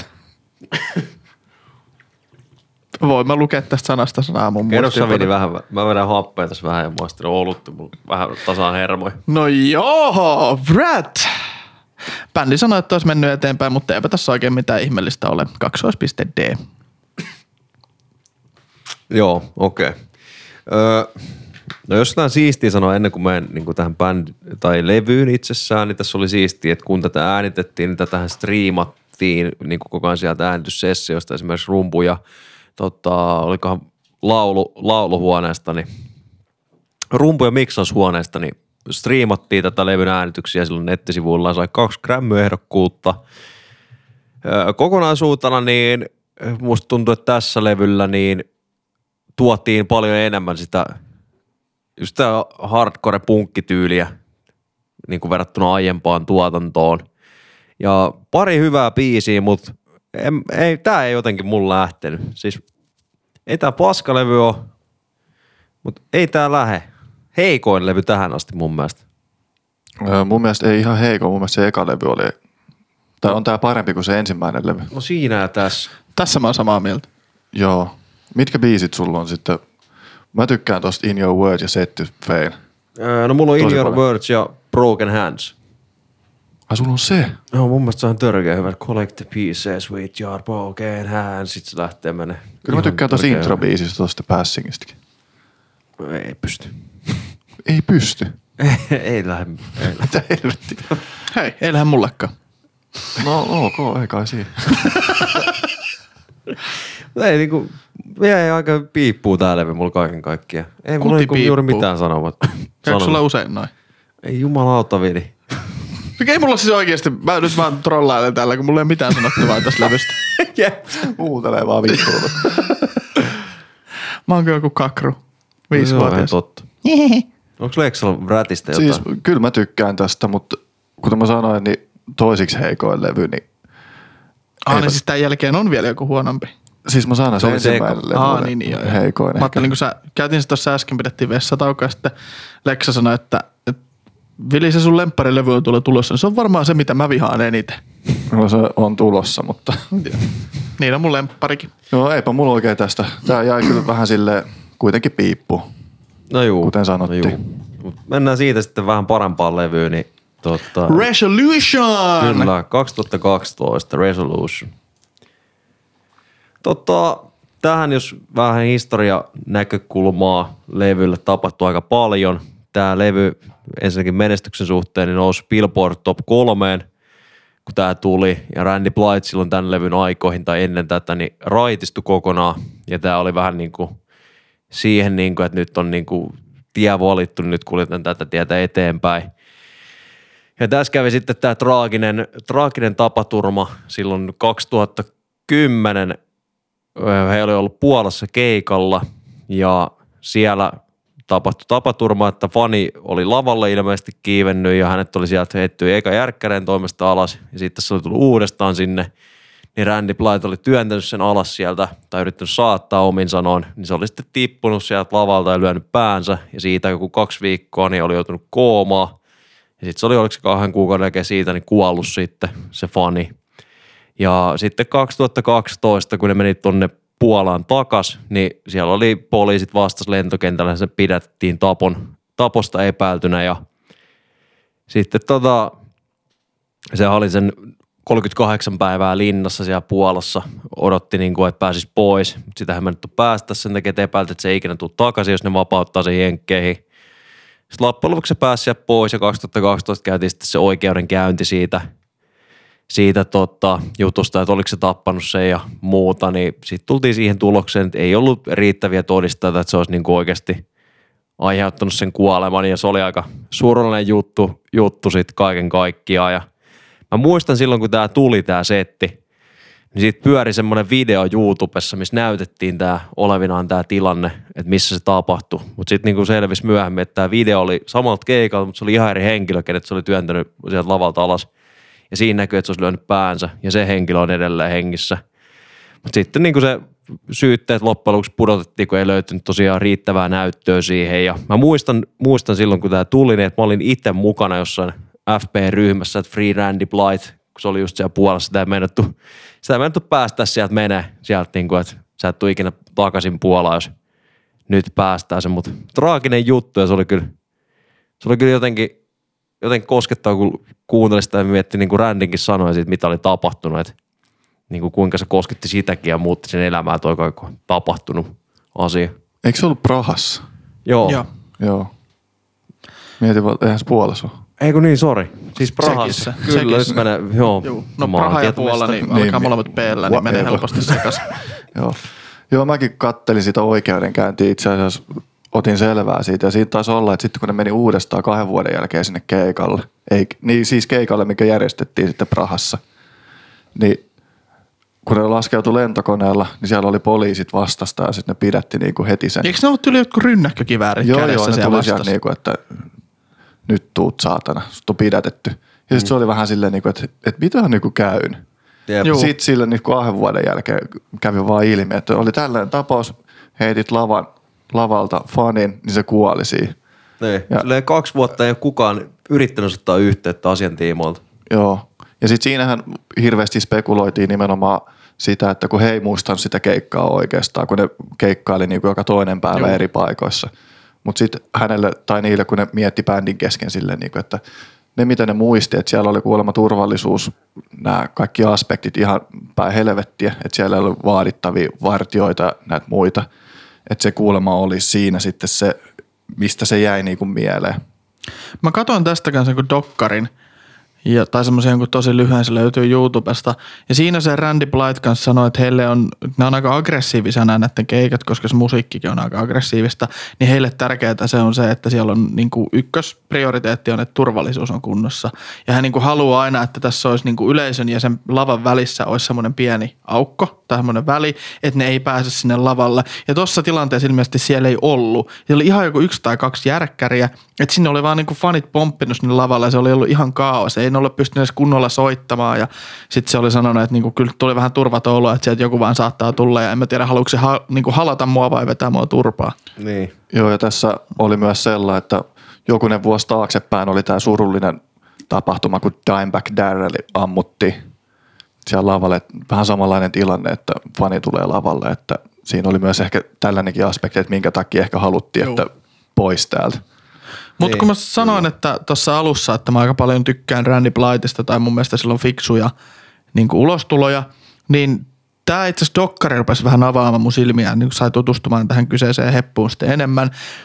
Et siinähän jotenkin todella fiksusti sanoi sen, että et eihän niinku tunne kaunaa sille niinku perheelle, kuka hänet on haastanut siitä oikeuteen.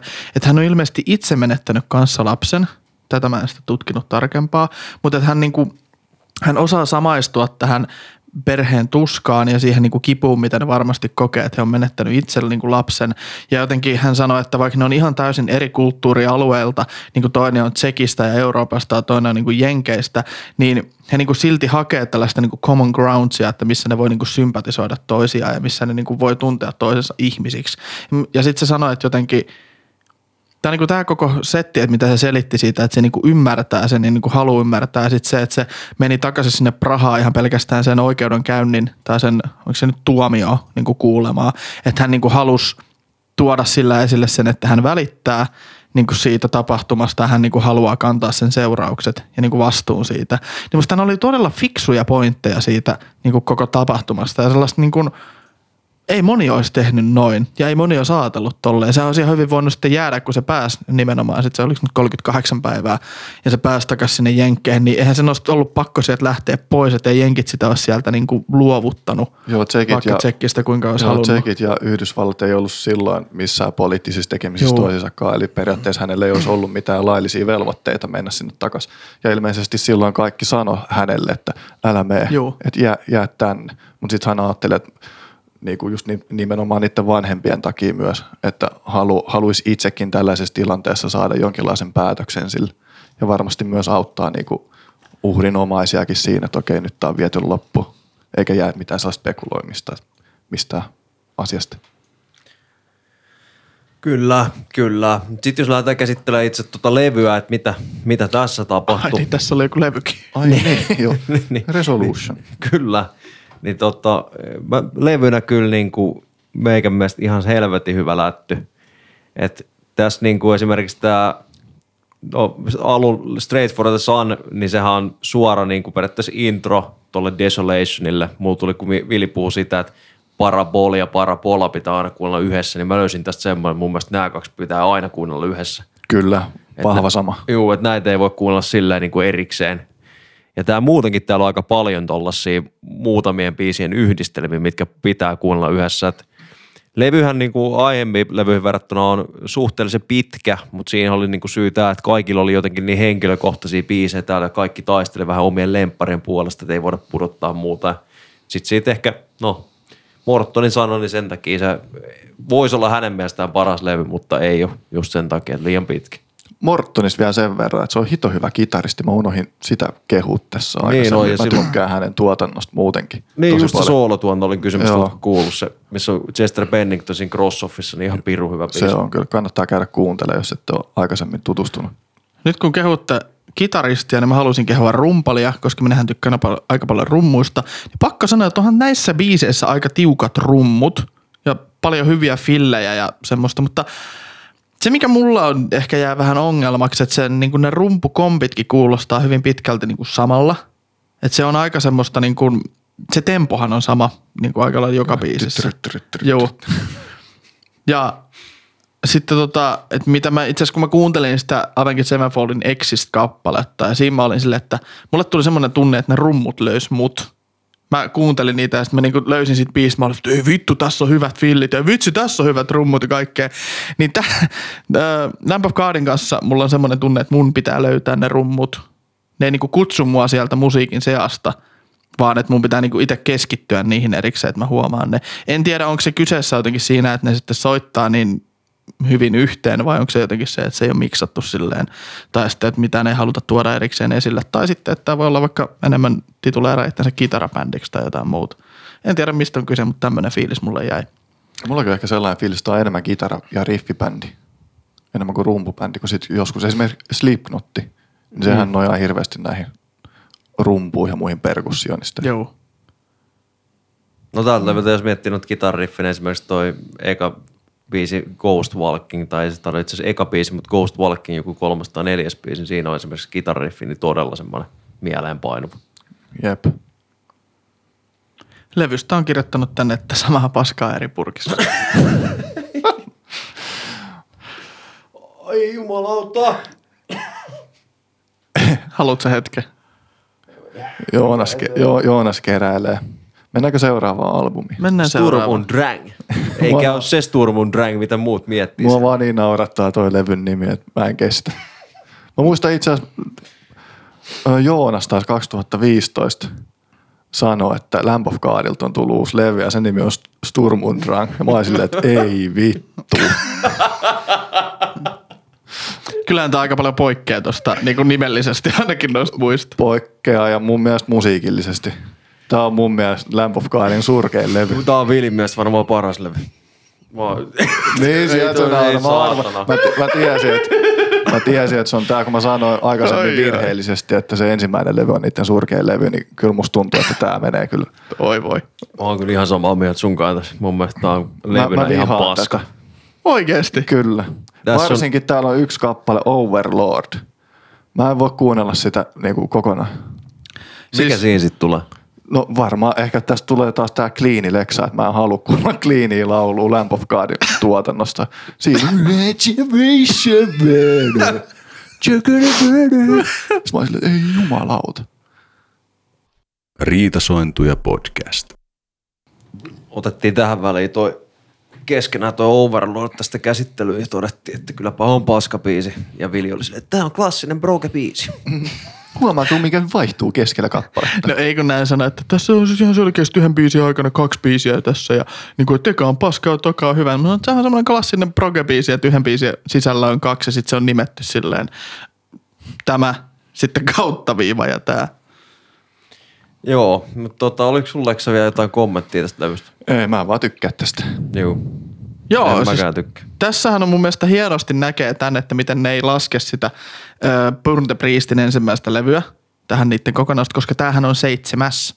Ja tätähän, tämähän on periaatteessa oikeasti niiden kahdeksas levy, mutta seitsemäs niin kuin Lamb of Godin alaisuudessa. Tiedättekö, no en mä, mä voin tässä sanoa, uh, nimi kääntyy englanniksi Storm and Stress, mutta on saksaksi, koska Mark, Mor- Mark Mortonin äiti, onpa vaikea nimi, Mark Mortonin äiti on saksalainen ja sitten tämä Mark ehdotti tätä niin kuin nimeä ja ideana oli kuvata vähän tätä blightin kautta sitten ylipäätänsä niin kuin yksilön tuntemaa stressiä niin kuin erityisen paineen alla ja tässä nyt niin kuin Randy Blightin tuntemuksia silloin, kun hän oli siellä vankilassa. Ja tämä koko levyhän perustuu vähän niin kuin sitä, ei nyt sinällään perustu siihen vankilakokemukseen, mutta on ammentanut joihinkin kappaleisiin niin kuin ideoita siihen niin kuin lyriikoihin sen kokemuksen kautta siellä vankilassa. Esimerkiksi uh, Still Echoes, niin se kuvaa tätä Bankrack Prisonia ja sen historiaa, eli missä tämä oli tämä Randy Blythe ollut. Ja niitä tarinoita se on kuullut näiltä kanssavangelta vartijoilta. Sitten tämä seuraava biisi, viisi yksitoista, niin oli tämän Blightin sellin numero, missä se oli siellä uh, vankilassa. Ja sitten nostasin nämä kaksi ö, biisiä tässä, koska ne on mun mielestä hyviä. Ja sitten kolmas on hyvä toi Erase This. Ne on mun mielestä, tässä on aika kova alku. Tykkään niistä kolmesta biisistä. Ja fun factina tässä, no mä voin kertoa sen nyt tässä vaiheessa, että juuri tuo Overlord, niin siinähän Randy Blythe laulaa niin kliinisti, eli niin puhtaita vokaaleja. Ja on yksi toinenkin biisi Lamb of Godilta, mikä on The Duke, missä Randy Blythe laulaa puhtaita vokaaleja. Se oli mun ensimmäinen valinta bändin parhaaksi biisiksi. Ja mä kuuntelin siis musaa mun yhden friendin kanssa ja sitten mä sanoin, että vittu kun pitäisi kuunnella tätä Lamb of Godia. Ja sitten se oli, että hei mä voisin soittaa mun lempi Lamb of Godin biisin. Ja se soitti ton Overlordin. Ja se sanoi, että tämän biisin vahvuus on se, että ei kuulosta yhtään Lamb of Godilta. Ja sitten mä olin, että hei mä voin soittaa mun lempi Lamb of Godin biisin. Ja mä soitin, että Duke. Ja mä olin, että mun mielestä tää on hyvä, koska tää ei kuulosta yhtään Lamb of Godilta. Varsinaiset fanit kokoontunut keskenään, päässyt juttelemaan lempibändistä. Mutta sitten se Dukeissa on muuten aika koskettava taustatarina. Jep. Mutta joo, öö, ei ole enää The Duke mun lempibiisi, niin se on muuttunut. Mikä se on? Sehän on... Oliko teillä jotain muuta sanottavaa tästä levystä? No mä voin sanoa, että noin ostot, niin Embers ja viisi yksi kaksi. Tuossa Embersin tosiaan toi Chino Moreno, Deftonesin laulaja, niin on fiittaamassa. Ja tässä niin kuin tämän levyn jälkeen rupesi tulemaan, niin kuin puhuttiin jos tauolla, niin paljon enemmän fiittaajia mukaan näihin levyille. Hyvin pitkälle ollut muuten samaa. Toi oli mielenkiintoinen nosto, mitä sä puhuit tuosta Still Echoesista. Niin mä jotenkin, kun mä kuuntelin niitä sanoja, niin mä jotenkin yhdistin sen hyvin vahvasti niin kuin juutalaisia ja niin kuin juutalaisten kokemuksia, kun siinä puhutaan niin kuin siitä jostain erämaa, tuhat vuotta erämaassa ja muuta ja Blitzkriegistä ja kaikesta tällaisesta. Siis voi olla kanssa, mä ymmärsin, että siellä on niinku jotain tarinoita, mitä se on kuullut siellä. Okei, okay, niin okay. Mulla jotenkin niinku niiden... ne, ne toi mieleen heti noin niinku storit. Muten yhtään ihmettelee, että siellä ei olisi kuultu jotain juutalaisia tarinoita tai juutalaisista tarinoita. Juutalaisia tarinoita. Mutta tota, viisi yksi kaksi oli joukaan siihen hyvä biisi. Mä mietinkin, että mitä se meinaa, kun se laulaa siitä Six Bars Laid Across the Sky ja muuta, mutta nyt kun sanoit ton, niin sehän on aika selkeästi. Joo, ja sit se on sanonut, että ne oli heittänyt se niinku sinne niinku periaatteessa niinku alimpaan selliin, missä se on ollut, että se ei nähnyt auringonvaloa sieltä, ja sit sitä vaan niinku koko ajan tarkkailtiin, että vaipuuko se johonkin masennukseen tai muuhun, että muuten niinku sitä ei, ei ketään kiinnostanut, että onko se siellä lähes. Että ne vaan halusivat niinku periaatteessa saada sen murtumaan. Tuo oli ollut aika kauhea kokemus. Siinä kiidutusmeininki. No vähän juu, niin kuin juu. Ja sitten toi Erase This, niin se on mun mielestä aika hyvä sanoma periaatteessa siitä, että miten jotkut tämmöiset negatiiviset ihmiset, mitkä velloo näissä omissa ongelmissa, niin voi aiheuttaa sen niin kuin heidän olotulon tuoda sulle, että säkin rupeat ajattelemaan vaikka aiheesta niin kuin negatiivisesti ja sit saa sut mukaan siihen meininkiin. Ja sitä kautta voi niin kuin repiä sua alaspäin. Ja sitten Randy Blythe on sitten sanonut tässä yhdessä jossain haastattelussa, että Et suurin osa ihmistä tolleen niinku käyttäytyy, mutta hän itse haluaa niinku oppia pois siitä käyttäytymistä ja keskittyä enemmän sellaisiin positiivisiin asioihin. Sitten mä olen vaan että go Randy, hyvät vibat, good vibes only. Huomaa, että hän on kasvanut persoonan. Kyllä, kyllä. kyllä. Levynä mun mielestä tää oli paska. No mä voin sanoa ihan nopeasti tähän loppuun vielä näistä, öö, nyt kun aloitettiinkin. Öö, tuo Anthropoid, niin se... kertoo tällaista Reinhard Heydrichistä, kuka on saanut lisänimen Butcher of Prague, eli niin kuin Prahan teurastaja. teurastaja. Ja se oli joku korkea-arvoinen äs äs-napsiupseeri, joka niin kuin tappoi siellä porukkaa ja, ja tota, se oli hirveän raaka. Ja sitten ilmeisesti prahalaiset oli noussut kapinaan sitä kohtaa ja sitten listinyt sen. Sitten on Engage the Fear Machine, niin se puhuu tällaista median villitsemästä joukkohysteriasta, missä Randy Blythe antaa esimerkiksi, että esimerkiksi Ebola, muistatteko pari vuotta sitten, tämä on siitä aika kauan, Ebolasta uutisoitiin, että se tulee tappaa kaiken ja pyyhkii yle ihmiskunnalla persettä. Ja kuka muistaa Ebolaa enää nyt? Ei kukaan. Mä muistan vaan, että se oli myös semmoinen, että kaikki pesi hullusti käsiä Juu. silloin pelkästään, no niin kun tappaa ripuli tulee Suomeenkin ja kaikki kuolee. Ja sitten on tämä Torches, mikä kertoo tämmöisestä Jan Palatsista, eli tsekkiläistä opiskelija-aktivistista, kuka sytytti itsensä tuleen protestina tällaiselle niin kuin lannistumiselle natsivihan alla. Ja se on siis, mä luin tästä vähän sitten enemmän kanssa, ja siis se sytytti siellä jossain tällaisilla, siis jossain mielenosoituksessa niin kuin itsensä palamaan ja käveli johonkin, ja sit siitä on tullut tämmöinen niin kuin symboli periaatteessa tuolla tsekkiläisessä. Ja sitä Blight niin kuin miettii sitä, että, että kuinka paha olo ihmisellä pitää olla, että oikeasti siis niin kuin sytyttää itsensä palamaan. Mikä se biisi? Oliko se siis Torches? Joo. Okei. Okay. Oh, Sprite. No ei hirveästi tarvitse miettiä, mikä on Vilin mielestä Lamb of Godin paras levy, mutta ei anta sen hämätä. Mennään siitä seuraavaan. Tulihan se vihdoin sieltä. Lamb of God self-titled. Eli Jere, se tarkoittaa siis sitä, että levyllä ei ole nimeä erikseen, vaan se on Lamb of God, Lamb of God. Mulla on kyllä pakko sanoa, että mä en tykkää näistä self-titled nimeämisistä. Mun mielestä se on vaan laiska tapa nimetä levy. Mäkään en oikein ymmärrä, että miksi jengi tekee niin. Jep. Kaikista paras on Iron Maiden ja Iron Maiden levy, missä on vielä biisi Iron Maiden. Juu, mä käsitän sitä joskus, että onpa laiskaa nimeämistä. Kun on Nameception. Nameception. Jep. Tuota, tällä levyllä niin tuli vissiin ilmeisesti mukaan tämä uusi rumpali Art Cruz, että Chris Adler poistui bändistä myrkyllisen ilmapiirin takia. Ja mä tässä olen itse side note, että Vili, jos sä vertaat ekaa levyä ja tätä levyä, niin miten helvetissä sä voit sanoa, että tämä on niinku samanlaista kaikki? No tästä mä sanon, että tää on ihan toimiva kokonaisuus ja mä onnistun kuuntelemaan tämän ensikuuntelulla alusta loppuun. Tää oli ensimmäinen levy ehkä. Hyvä. Ja kyllä mä sanoisin, että on ne niinku siitä ihan ensimmäistä levystä mennyt musiikillisesti eteenpäin tähän. Et mun mielestä se ensimmäinen levy nyt oli vähän semmoinen aika kauhea kokemus. Ja sen jälkeen sanotaan, että on ollut aika samanlaista. Paitsi Sturm und Drang. Mm. Ei. Nosto ja Memento Mori. Mä tykkään siitä. Se on hyvä se alku. Tuo Randy Blythella on semmoinen tosi jotenkin kunnon radioääni, semmoinen hirveen möriä ja sit se puhuu siinä kaikkea. Ja sit vittu se lähtee kovaa. Se on kyllä ihan tärkeän tykki. Hyvä punttibiisi. Myös mä haluaisin nostaa Poison Dream, missä on fiittaajana Jamie Asta. Ja itse tykkään Jamie Astan ö, äänestä niin Hatebreedissä, kun hän on solistina myös. Ö, hän on myös tota, tehnyt soolotuotantoa ihan Jasta-nimellä. Mä kuuntelin silloin sun suosituksesta sen Jastan. Eikö niin olikin, joo. Ja mä muistan, sen, että sä suosittelit Joonaksella. Mä en muistan nyt sen levyn nimeä. Mutta onkohan on sekin Jasta? Ty- tyyliin, mutta siinä on kanssa Oliko haaska. Se semmoinen biisi, Jasta? Siinä on haaska, tota, siinähän on toi Randy Blythe viittaamassa siinä Enslaved, Dead or joku. Joo, taitaa olla itse asiassa Chris Adler rummuissa jossain biisissä. Okei, okay, joo. Se oli kyllä hyvä. Tähän levyyn niin mulla on nostettu tosiaan kanssa Memento Mori, New Colossal, Hate ja sitten tämä Poison Dream, missä oli just Lexan mainitsema Jamie Justa ja On the Hook. Ja tämä On the Hook, vaikka tämä niinku, ehkä biisiltä silleen niinku, kuunneltavuudeltaan niin ei ole niin hyvä biisi, niin mä dikkasin sit siitä, kun mä tutustuin, mistä tämä kerrotaan. Tämähän on niinku just tuo Jenkkien lääketeollisuudesta ja sitten lääkebisneksestä, kuinka porukka halutaan saada vaan koukkuun niihin lääkkeisiin ja koko ajan heitetään. Sitten tulee niitä kuolemia sikana sen takia, mitä on ollut. Porukka jää koukkuun niihin kipulääkkeisiin, mitä ne laitetaan. Se on kyllä ihan älytöntä, kuinka hepposin perusteille määrää jotain valiumia tai vikodineja silleen. Mulla on hammas vähän kipeä, ota tosta. Jep, ihan, ihan sairas meininki. Muuten kun sanoit Joonas tosta, että kuuntelit aikaisemmin sen Porcupine Tree Fear of a Blank Planetin, niin sehän aika lailla kertoo just tästä niin kuin näiden lääkkeiden vaikutuksesta nuorisoon.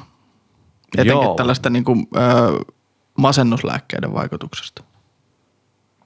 No en kyllä tohon päässyt niin kuin eka kuuntelemalla sisään, että ei ihan tollaista fiilistä tullut.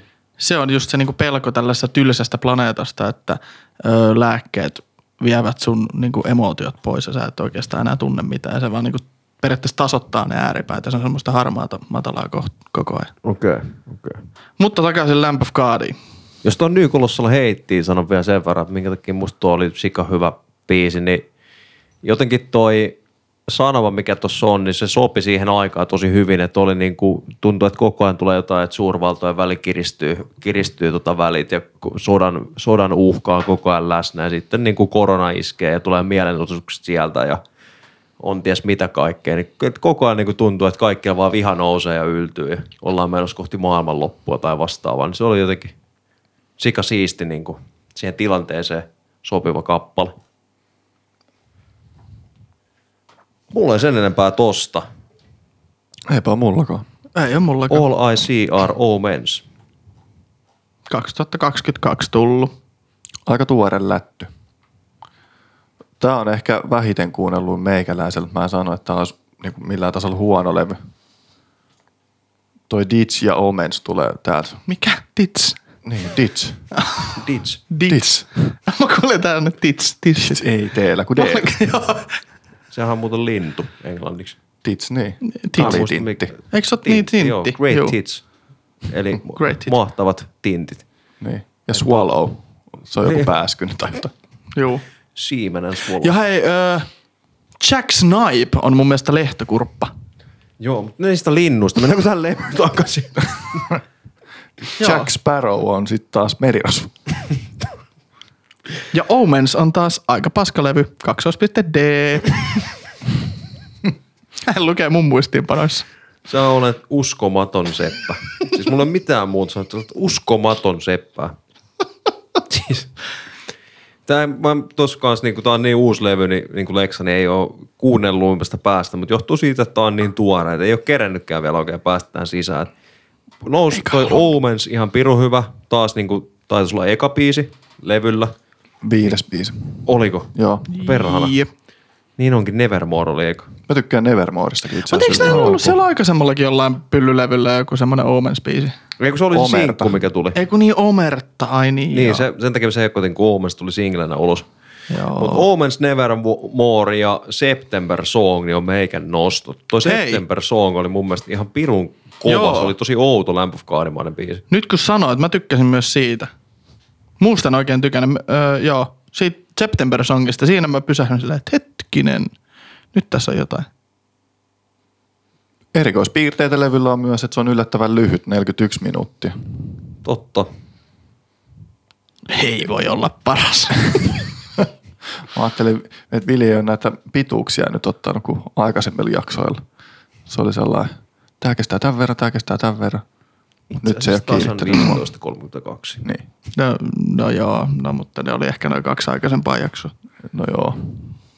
Mutta siis levyynä tämä on semmoinen, että ei ole päässyt vielä tähän sisään. Että mä uskon, että jos tämän näkisi livenä, niin varmasti heiluisi niskat poikki. Mutta niin kuin tällä kun kuuntelee näin lyhyellä aikavälillä, niin ei ole päässyt vielä ihan sisään siihen.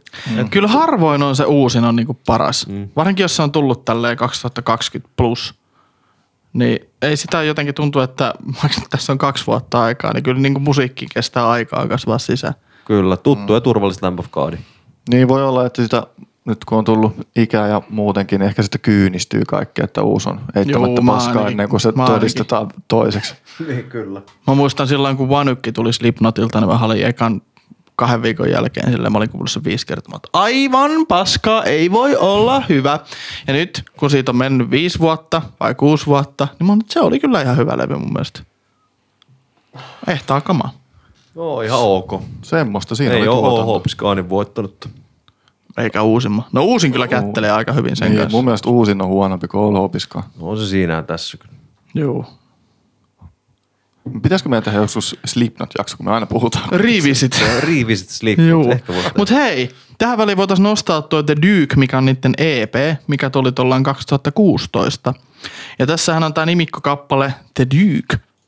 Niin se kertoo tällaista jostain Randy Blythin ystävästä ja näiden bändin uskollista fanista, kuka sairasti ö, viiden vuoden ajan leukemiaa ja sitten kuoli tähän kyseiseen tautiin, ja tämä on niin kuin omistettu hänelle, ja tässä on aika koskettavat sanatkin, kun tietää tämän tarinan tässä taustalla, ja sen julkaisun myötä, niin tota Lamb of God-bändinä, niin sitten piti tällaisen huutokaupan, missä ne huutokauppasi kaikkia niiden instrumentteja, C D:tä ja jotain, jotain sanotuskirjoja ja tällaisia, ja sitten niin kuin lahjoitti ne rahat sitten niin kuin leukemian ja tämmöisen niin kuin lymfooman jollekin järjestölle, mikä sitten tukee näitä sairastavia, mikä oli mun mielestä tosi hieno ele. Ne ilmeisesti on muutenkin hyvän tekijöitä nimenomaan noissa kaikissa verisairauksissa just Juu. tämän The Duken ansiosta, tai ei voiko sanoa ansiosta, mutta Mut traaginen sen, tapaus. Niin, sen, sen niin kuin innoittamana tai jotenkin. Toki sen, kuulostaa jotenkin. Sen siitä johtuen tai Kyllä, jotain sen sille. jälkeen. Joo, jotain semmoista. Mä oon myös ymmärtänyt, että ne on osallistunut siis johonkin muihinkin tällaisiin tota, hyväntekeväisyyksiin. Mä sitä Goira ö, järjesti sen niiden uusimman albumin myötä jonkun tällaisen, oliko se nyt Etelä-Amerikkaan tai Brasiliaan liittyvän kuin hyväntekeväiskeräyksen, missä muun muassa Lamb of God oli mukana. Joo, Brasilian sademetsä tuhoamista Niin joo, joo, se oli se Amazonia joo. ommeli. Siinä oli myös mun mielestä joku Tuuli ja olisiko Slipknottikin ollut mukana ja tämmöistä. Ne keräsi sillähän pirusten rahaa. Kyllä. Eikö Gojira ollut mukana tossa? Joo, siis se oli Gojiran vetämä. No niin, sitä mä mietinkin, Joo. että pakkohan se oli ollut. Niin, joku Vili sanoi äsken, kun sä räpläsit sit puhelinta. Niin. Saakeri. No, Äijä luuli, että multa ei tule mitään fiksua no, sanottavaa. Ja kuinka sit sitten kävi? Mä päivitin meidän faneille tässä tilannepäivitystä. Hyvä. Joo. No oliko sulla jotain lisättävää tuohon Omenssiin? Ei oo. Ei kun, sori, tuohon The Duke. Ei oo siihenkään. Duke, nuke. Tykkäättekö sä muuten siitä biisistä? Mun mielestä se on hyvä. Ei. Mun mielestä se on ihan jees, mutta mä muistan joskus silloin, kun mä aloitin opiskelemaan. Tässä nyt on aika monta vuotta aikaa. Sä oot opiskellut mä... aika monta vuotta myös. No, anna mun opiskella. Se niin on mä... Suomessa halpaa, niin anna mennä vaan. Melkein ilmasta. Niin tota me juteltiin silloin joskus, mä laitoin, mä olin jossain bileissä, sitten mä olin kuullut tämän Duken. Mä olin, että vitsi, tää on hyvä biisi. Sitten mä laitoin Joonas sulle viestiä, että olisipa kiva joskus dokailla yhdessä ja kuunnella vähän Lamb of Godia. nyt mulla ei enää yhtään semmoinen fiilis. Ja little did I know, mihin mä olisin lähtenyt mukaan. Mutta ennen kuin lähdetään nyt seuraavaksi noin parhaisiin albumeisiin biiseihin, niin mulla on semmoinen muista, kun Leksa, sä oot nähnyt Lamb of Godin liven. Joo, mä oon nähnyt Lamb of Godin. Lamb of God on vaikea sana. Lampah. Mä oon nähnyt tosiaan sen livenä. Mä olin itse asiassa sun isoveljen kanssa katsomassa sitä. Se taisi olla lämpärinä Metallikalle Helsingin Hartwall Areenalla. Ei yhtään muista, että mikä vuosi se oli. kaksituhatta Blö. No, joka tapauksessa, mutta mehän päästiin ihan ihokosketukseen Lamb of Godin ihmisten kanssa, ja tämä tapahtui täysin vahingossa.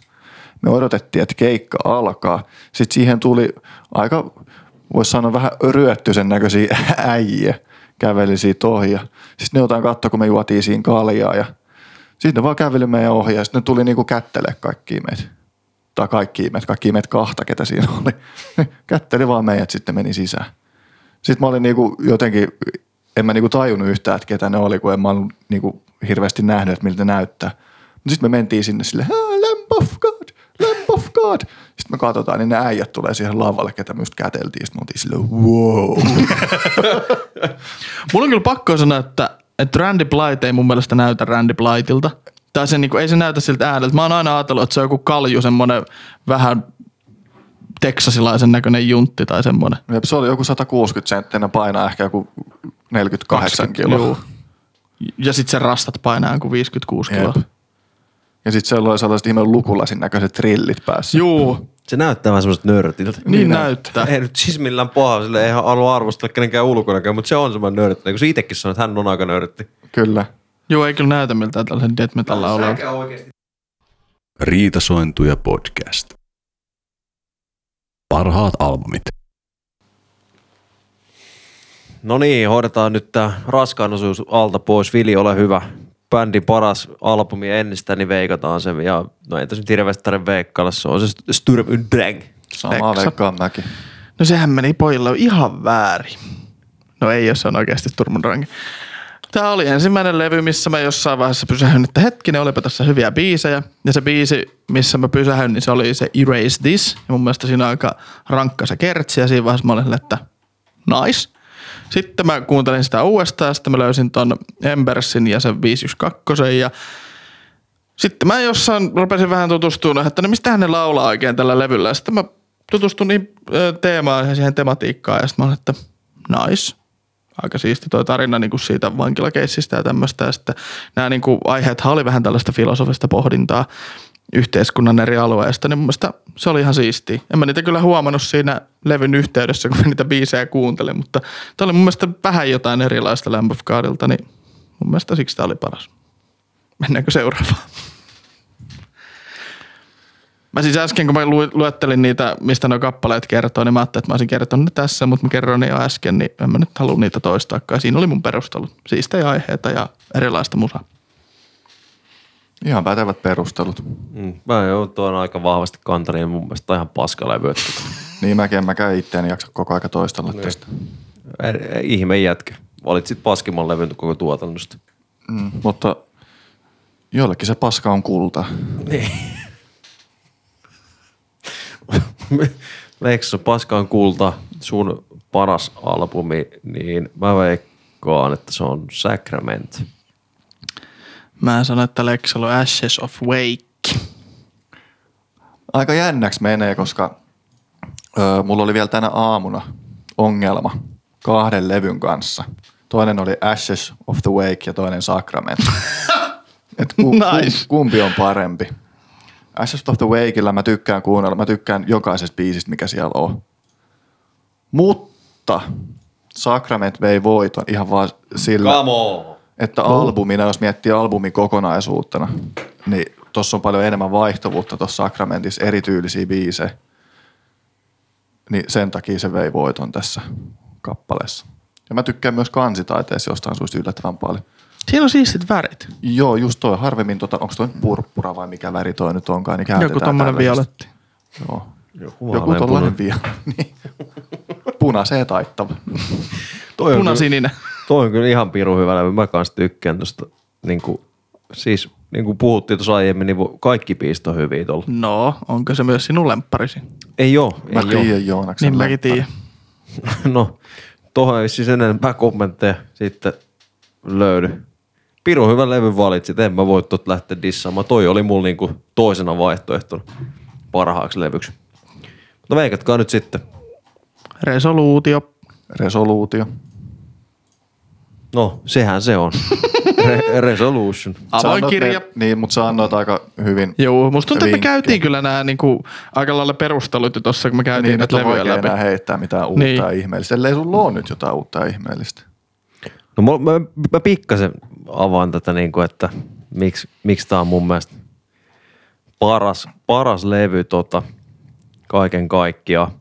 Niin kuin mä tuossa vähän avasin, niin tuossa tällä levyllä niin tuli ekaa kertaa löytyi semmosia, niin kuin, että oikeasti biisit tuki toisiaan, että joku biisi toimi toisen biisin intro, kuten Straight, of the, Straight for the Sun ja Desolation, niin ne pitää kuunnella sillä yhdessä, yhdessä kokonaisuutena. Tämä levy myös kantaa alusta loppuun tuolla mel- melodisella tykityksellä ja lopuksi tämä kruunaa tämä King Me tuolla dramaattisella lopetuksella, joka on itse asiassa Willy Bandin pa- pisin biisi. Ja kyllä mä nyt sen tiiin. Yllätys, se on varmaan paras biisi sun mielestä. Ja sitten täällä on myös hieno tämmönen väli, välibiisi, tää Barbarossa, ja sitten tää Ghost Walkingin, niin toi alku, niin en oo, ei oo yhtään biisiä Lamb of God, mikä alkaisi samalla kuin toi. Tää tuo semmoista siistiä vaihtelevuutta tähän koko tuotantoon. Ja tässä on aika paljon niinku varmaan tulee siitä semmoista henkisestä sitestä tähän levyyn. Silloin kun tää tuli, niin tää levy veti mut oikeasti sisään tähän bändiin tosi vahvasti. Mä kuuntelin ihan täysin loopilta koko ajan silloin kun tää tuli. Et ei tässä ole niinku levynä niinku ihan muutama heikko biisi. Et toi Visitation ja To the End, niin ainoat heikommat biisit levyllä, mutta muuten ihan helvetin hyvä. Et ei oo huonoja biisejä. Haluut sä, että mä nimeän ne huonot biisit sun puolesta? No me ei haluta, että sä luettelet ne kaikki. Mutta... ah, niin, se on ollut se, se, se läppä. Ai vitsi, pilasin. Yes. Hyvä. Mutta se on muuten jännä nyt, kun ollaan tehty tätä podcastia, me aina pitää valita se paras albumi. Niin se on jotenkin eri asia, että onko levyllä parhaimmat biisit, että kuinka monta hyvää biisiä jossain on. Ja sitten kun miettii albumikokonaisuutta, niin ne ei välttämättä albumikokonaisuutena sit leikkaa kovin hyvin. Joo, ja oma lemppari ei välttämättä ole bändin paras. Niinpä. Tässä on siis, mä oon ainakin puhullut niin sen kanssa, että, että välttämättä se mikä on niin mun lemppari, mitä mä kuuntelen eniten, niin ei mun mielestä ole bändin paras. Että se paras tuotanto saattaa tulla jostain muusta, että se kuulostaa esimerkiksi eniten siltä bändiltä tai jotain muuta. Että sit johonkin yksittäinen biisi saattaa olla mun lemppari ja se on sen bändin paras, koska siinä on joku yksittäinen tunne sille muulle. Ja mun mielestä on hienoa, että Jonas, sullakin oli tuossa semmoinen tunne sille, koska... Kyllä noi, mä ihan rehellisesti sanoin, että noi biisit, mitä sä sanoit, niin ei soita mulla minkäännäköisiä kelloja. Siis, Lehmän kello. Hei, ne oli sillä ekalla levyllä. Eikö Ghost Walkinga soita mitä? No sen sä oot maininnut noin kolme kertaa tässä episodissa, että sen puolesta joo. Alkaa mutta... tulla tutuksi jo, Vili. Joo. Niin. No eikä siinä sitten. Nimi tulee tutuksi, mutta ei mitään höy, mitä siinä tapahtuu. Niin, eli no Leksa valitsi kovan levy. Mä en tiedä, mitä mieltä Leksa tästä levystä. Mä tykkään kanssa. Ei tässä ole niinku, kuten sanoit, tää on erilaista, mutta... Mielenkiintoista, kun sä sanoit, että tuossa sun perusteluissa, että tämä luo aikaisempaa Lamb of Godin tuotantoa vaihtelevuutta, mutta miksei Sturm und Drang sitten? No, koska... Viekö se sen ihan överiksi yli? Joo. Okei, okay, joo. Just se. Se menee ihan liikaa niin kuin johonkin muuhun kuin Lamb of God. Tämä on niin, niin selkeä tämä Lamb of Godia kuin voi olla, mutta on kuitenkin... Vähän uudella twistillä tehty. Oletko sä olisi ikinä miettinyt, että se on ehkä positiivinen asia, että joku biisi ei kuulosta Lamb of Godilta? No on. Siis ei, ei, en mä puhu, mä puhun nyt levykokonaisuudesta, en biisistä. No mut ihan sama pätee myös levyyn. No, ei. Ei päde. Jos Lamb of God tekee levyn, mikä ei kuulosta yhtään Lamb of Godilta. Niin todennäköisesti ei, se on ihan hyvä levy. Niin, niin ei se voi olla paras Lamb of Godin levy. Potentiaalisella ainakin. Jos Lamb of God tekee biisi, joka ei kuulosta paljon Lamb of Godin, se voi olla tosi hyvä levy, koska se levy kuin biisi, koska se erottuu sillä. Ja se voi olla silti helvetin hyvä. Mutta niin se on ihan eri asia mun mielestä. Samaa mieltä. Mm. Lähdetään tuohon parhaaseen biisiin, kun tuo Vili möläyttää taas jotain ihan uskomatonta paskaa. Riitasointuja podcast. Parhaat biisit. Seuraavanahan on meillä vuorossa Lamb of Godin paras kappale. Ja ensimmäisensä vuorossa on Vili. Mä veikkaan, että Vilin lempibiisi on Overlord. Mä sanon kanssa sama. Vähiten lämpöskaalilta kuulostava. Mä tykkään no viidestä biisistä. No ehkä seitsemästä. Teillä on niinku semmoinen yksi seitsemästä valittava täällä. Oh. Riitasointuja podcast. Minun lempibiisinihän Lamb of Godilta on viisi yksitoista.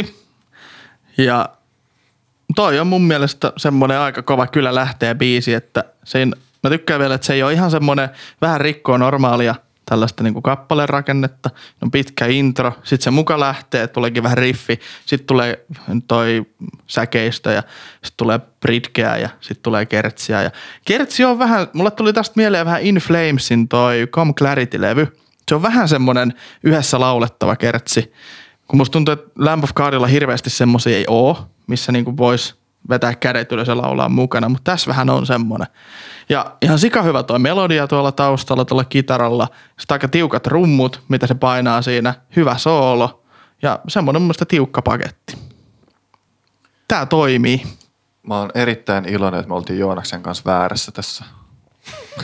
Mä pelkäsin, että sä valitset sen biisin, mutta hyvän kappaleen kuitenkin valitsit.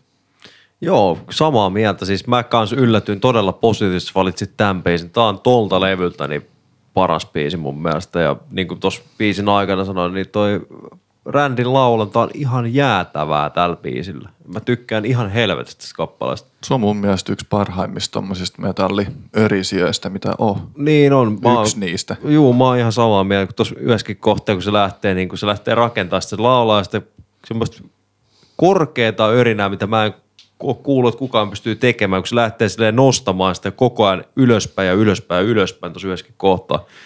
Siis pirun hyvä kipalain valitsit parhaaksi biisiksi. Mä siis, mä olin tosi lähellä, että mä la- olisin valinnut sen Erase This. Mä, jos muistatte, kun laitoin sinne meidän WhatsApp-ryhmään, että olen nyt valinnut Lamb of Godin ö, parhaan biisin, niin se oli silloin Erase This, eli se mikä tulee tämän jälkeen. Sitten mä, yksi yö, mulle kävi siis tää Tool-syndrooma, mistä mä kanssa puhuin, että yhtäkkiä rupeaa vaan soimaan joku melodia. Tyyli heräsi ihan Undertakerin yöllä, että ding, ja sitten tää biisi soi mun päässä. Sitten mä olin aamulla, että mikä se oli se biisi? Sehän on ihan törkeä hyvä. Sitten mä menin kuuntelemaan ja sitten mä olin, ei, tää on, tää on bängeri.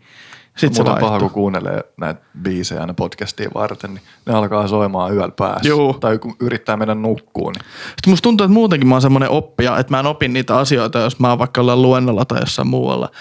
Niin kuin luennon aikana, vaan sitten mä tyylin kelailen niitä alitajuntaisesti mun päässä, ja sitten mä opin ne tyyliin seuraavana päivänä suihkussa, kun mä oon pesemässä just jotain mun munia. Sitten mä oon, ei vittu, tälleenhän tää juttu menee.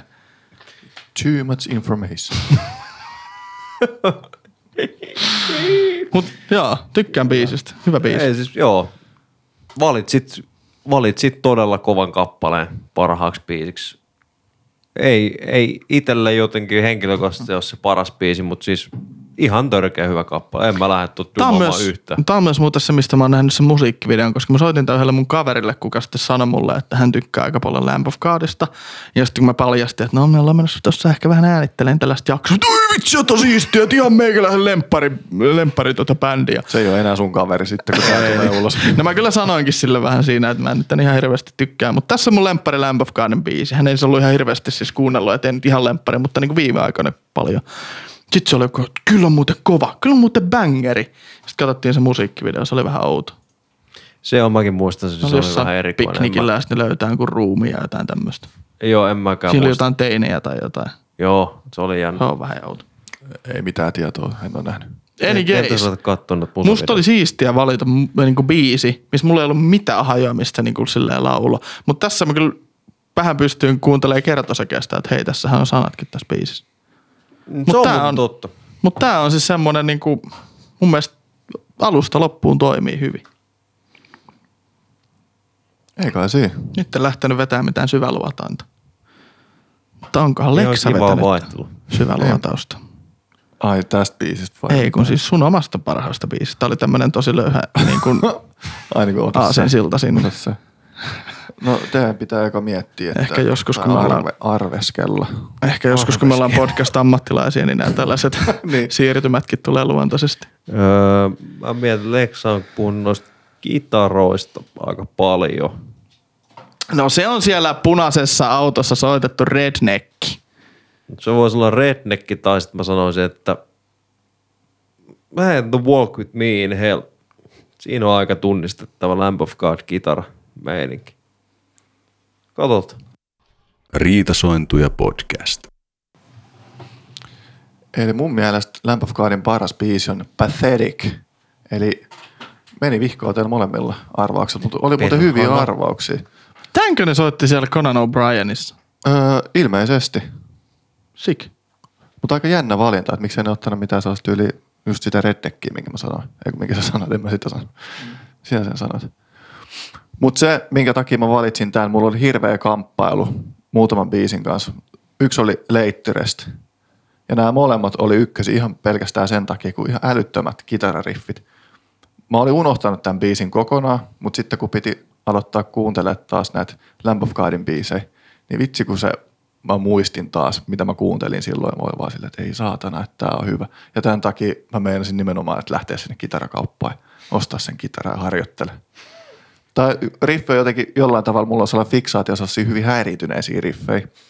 Ja tämä on yksi hyvin häiriintynyt riffi. Sen takia mä yllätyin, että minkä takia mä en tykkää System of a Down, kun niilläkin on vähän sellaisia ihan täysin ihmeellisiä, mutta ne ei jotenkin solju niin hyvin, esimerkiksi kuin tämä. Biisinähän tämä on aika yllättävän yksinkerta, eikä sille mitään, mutta tämä on meikäläisen kyllä lähtee biisi Lamb of Godilta.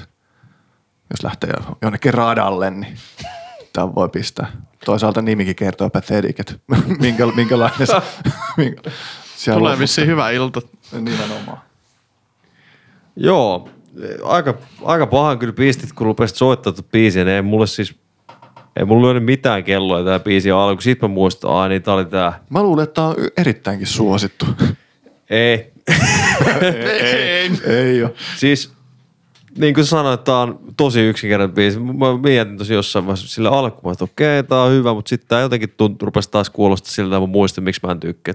Tää on liian tämmönen, niin kuin jotenkin, että olevinaan sika hyvä Lamb of Godin biisi, mutta sitten ei kuitenkaan ole. Ei, mulla on taas päinvastoin, että mä haluaisin, että tämä vielä jatkuisi, jatkuisi ja jatkuisi. Ei viitti painaa koko ajan repeatillä, vaikka se on koko ajan vähän samanlaista. Ehkä siinä lopu, loppupuolella tulee vähän erilaisia osia, rytminvaihteluita ja muita sellaista, mutta ne on hyvin minimaalisia joka tapauksessa. Mun mielestä tässä on vaan niinku hyvä meno. No toi siis, joo, on tässä hyvä meno, toi kitarariffi on ihan sika hyvä, mutta sitten mua ärsyttää, no itse ehkä se, mikä, minkä takia tää mulle on niinku paras ja ei lähde, niinku toi Rändin laulanta on tässä tosi tasapaksu. Se on kyllä, se ei välttämättä ole ehkä se pääpointti tässä biisissä. Niin, sen kyllä. Takia, niin kun mietin sitä kitarajuttua äsken. Niin just niin se, se sen mä näen kyllä tossa, niin että toi kitara on ihan pirun hyvä, mutta sitten kun mietin sitä, niin mulla aina on ollut Lamb of God, se Rändin laulanta. No joo, totta. Näen pointin. Niin sit mä oon jotenkin tätä edes, tätä edes niinku noteerannut, kun mä kuuntelin nyt levyä. Tää meni ihan, no tää meni niinku ihan ohi multa. Ei tää vaan tuli sille. Mä oon pöllämystynyt nyt. Tää vaan meni ihan ohi tää biisi. Musta on ikävä sanoa näitä, kun mä huomasin Leksa, kuinka innoissaan sä olit tossa äsken, kun sä selitit, ja musta oli hieno katsoa tätä sun innostuneisuutta. Sä olet, vittu, tässä on hyvät kitarat ja muuta. Kun mä en muista edes, miten se riffi menee. Nyt tämän jälkeen. Ja mä ajattelin tuossa alkuun, että no joo, joo, kohta lähtee. Se menee lähtee. No nyt kun sä sanoit, niin vähän joo. Mutta mä oonhan sen varmaan tämän kommentin jälkeen. Mutta siis mun mielestä tää on jotenkin silleen, mä ootin koko ajan, niin kohta se lähtee, kohta se lähtee, kohta se lähtee, sit se loppu, sit kohta se lähtee, kun se lähteekin uudestaan, mutta ei se oikein ikinä lähtenyt. Sit sen jälkeen, kun se... Sehän lähtee se... heti ekalla sekunnilla. Niin. No mut se on vähän semmoista, että sit se lähtee ja sit sä ootat, että lähteekö se enemmän ja sit se ei oikein lähdekään. No, mä näen sen tämän biisin vahvuutena. Se voi olla sitäkin. Mulle se ei ole. Sitten siinä mä ajattelin sen jälkeen, kun tuli se ns. Feikki loppu, se hetkeksi loppu, ja sitten se lähti uudestaan. Sitten siinä uudestaan, kun se hokee sitä samaa, onko se nyt joku kertsi vai mikä se on, niin sitten mä olen, että no okei, okay, tää on ihan siisti kohta. Mutta sitten kun se kohta jatkuu ja jatkuu, niin sitten mä ajattelin, että jaa, no voisiko tää biisi vaikka loppua? Joo, se tulee kieltämättä kahdeksan kertaa. Joo, joo, se oli vähän liikaa. Sama fiilis, nyt, et, nyt Mut, lopeta jo. Joo. Ymmärrän kyllä täysin teidän pointit ja myös jollain tasolla allekirjoitankin niin. Jollain tasolla. Eka allekirjoituksena. Nimenomaan. Joo. Mielenkiintoinen veto, yllätit. En, en niinku siis, en oo yhtään niinku jotenkin ikinä silleen kuunnellut tuota biisiä. Niinku, se on aina vaan tullut ja sit se on mennyt. Vähän, nyt on semmoinen vähän filleribiisi ollut kyllä. itselle. Itselläkin on jännä juttu. Mä oon miettinyt, että minkä takia ne jotkut kolahtaa ihan sikana, ja sitten on yrittänyt miettiä, että mikä. Mutta tässä on nimenomaan toi kitarariffi, että miten se, minkälainen ylipäätänsä se on. Mark Mortonin plus. Mm. Se on kyllä pirun kova kitaristi, ei oh. siitä mitään sappoa. No, sitten mennäänkö tähän meidän herraan? Overlordi. Ylipäällikkö. Mennään vaan, kertokaas nyt veikkaukset. Minä olen kahden biisin vaiheella. Se on joko se Ghost, Store, Walk, Ghost Walking, Joo, Ghost tai Walking. Sit se on Ruini. Minä sanon, että se on Ruini. Mitä sinä ylistit enemmän? Mä sanon Descending. No niin, no ei mitään, lähdetään kuuntelemaan. Riitasointuja podcast. No niin, Leksahan arvasi sitten ihan oikein. Se on Descending Sacrament-levyltä ja siis mitä tästä biisistä voi sanoa? Tää on siis aivan saatanan kova biisi. Varmaan yksi mun lempibiisistä ikinä, mitä mä oon kuullut. Toi, niinku, toi biisin lähtö, kun se lähtee tuon nostos, sille hiljaa kasvaa sieltä, sit se pamahtaa. Sitten toi Blightin laulanta tossa, niin kun se on ihan jäätävä, mitä se pystyy vaihtelemaan. Se menee tosi korkealle ja sit se vaihtaa jo seuraavaa, niin kun, seuraavaa säkeeseen sen niin kun sinne tosi alas, silleen niin kuin maha, mahasta lähtee semmoinen mörinä, ja sitten se taas skippaa sieltä, se vaihtaa heti seuraava sen tosi korkeaksi, ja sitten se menee jossain välimaastossa. Sitten nuo rummut, mitkä tässä on ihan jäätävät. Sitten mä rakastan tässä biisi sitä, että kun tää lähtee, niin se ei ole siinä, että se niin kuin, nyt tää biisi lähti, sitten se vaan menee silleen jäätävää tykitystä, vaan sitten se taas vähän droppaantuu, rauhoittuu, ja sitten se lähtee uudestaan, se tapahtuu monta kertaa tämän biisin aikana. Siis ihan saatanan hyvä biisi. Ei niinku... Ei, ei voi olla parempaa Lamb of Godin biisiä kuin tämä. Omasta mielestä ehdottomasti myös Lamb of Godin parhaita tekeleitä. Siis mä, nyt mä vilkuiltin täällä, kun mä mietiskelin, pohdin. Öö, mä mietin, mä etsin tätä biisiä yksi kerta, kun mä en muistanut mikä tää on, kun tämähän on siinä sen pitkän dokkarin, mitä mä en jaksanut katsoa loppuun, niin siinä alussa. Niin on ja lopussa. Joo, ja siinä tää on, öö, onko se nyt aka, ei ole akapella, mutta siis mikä se on nyt? Instrumentaali, juu, että siinä on sitä laulua.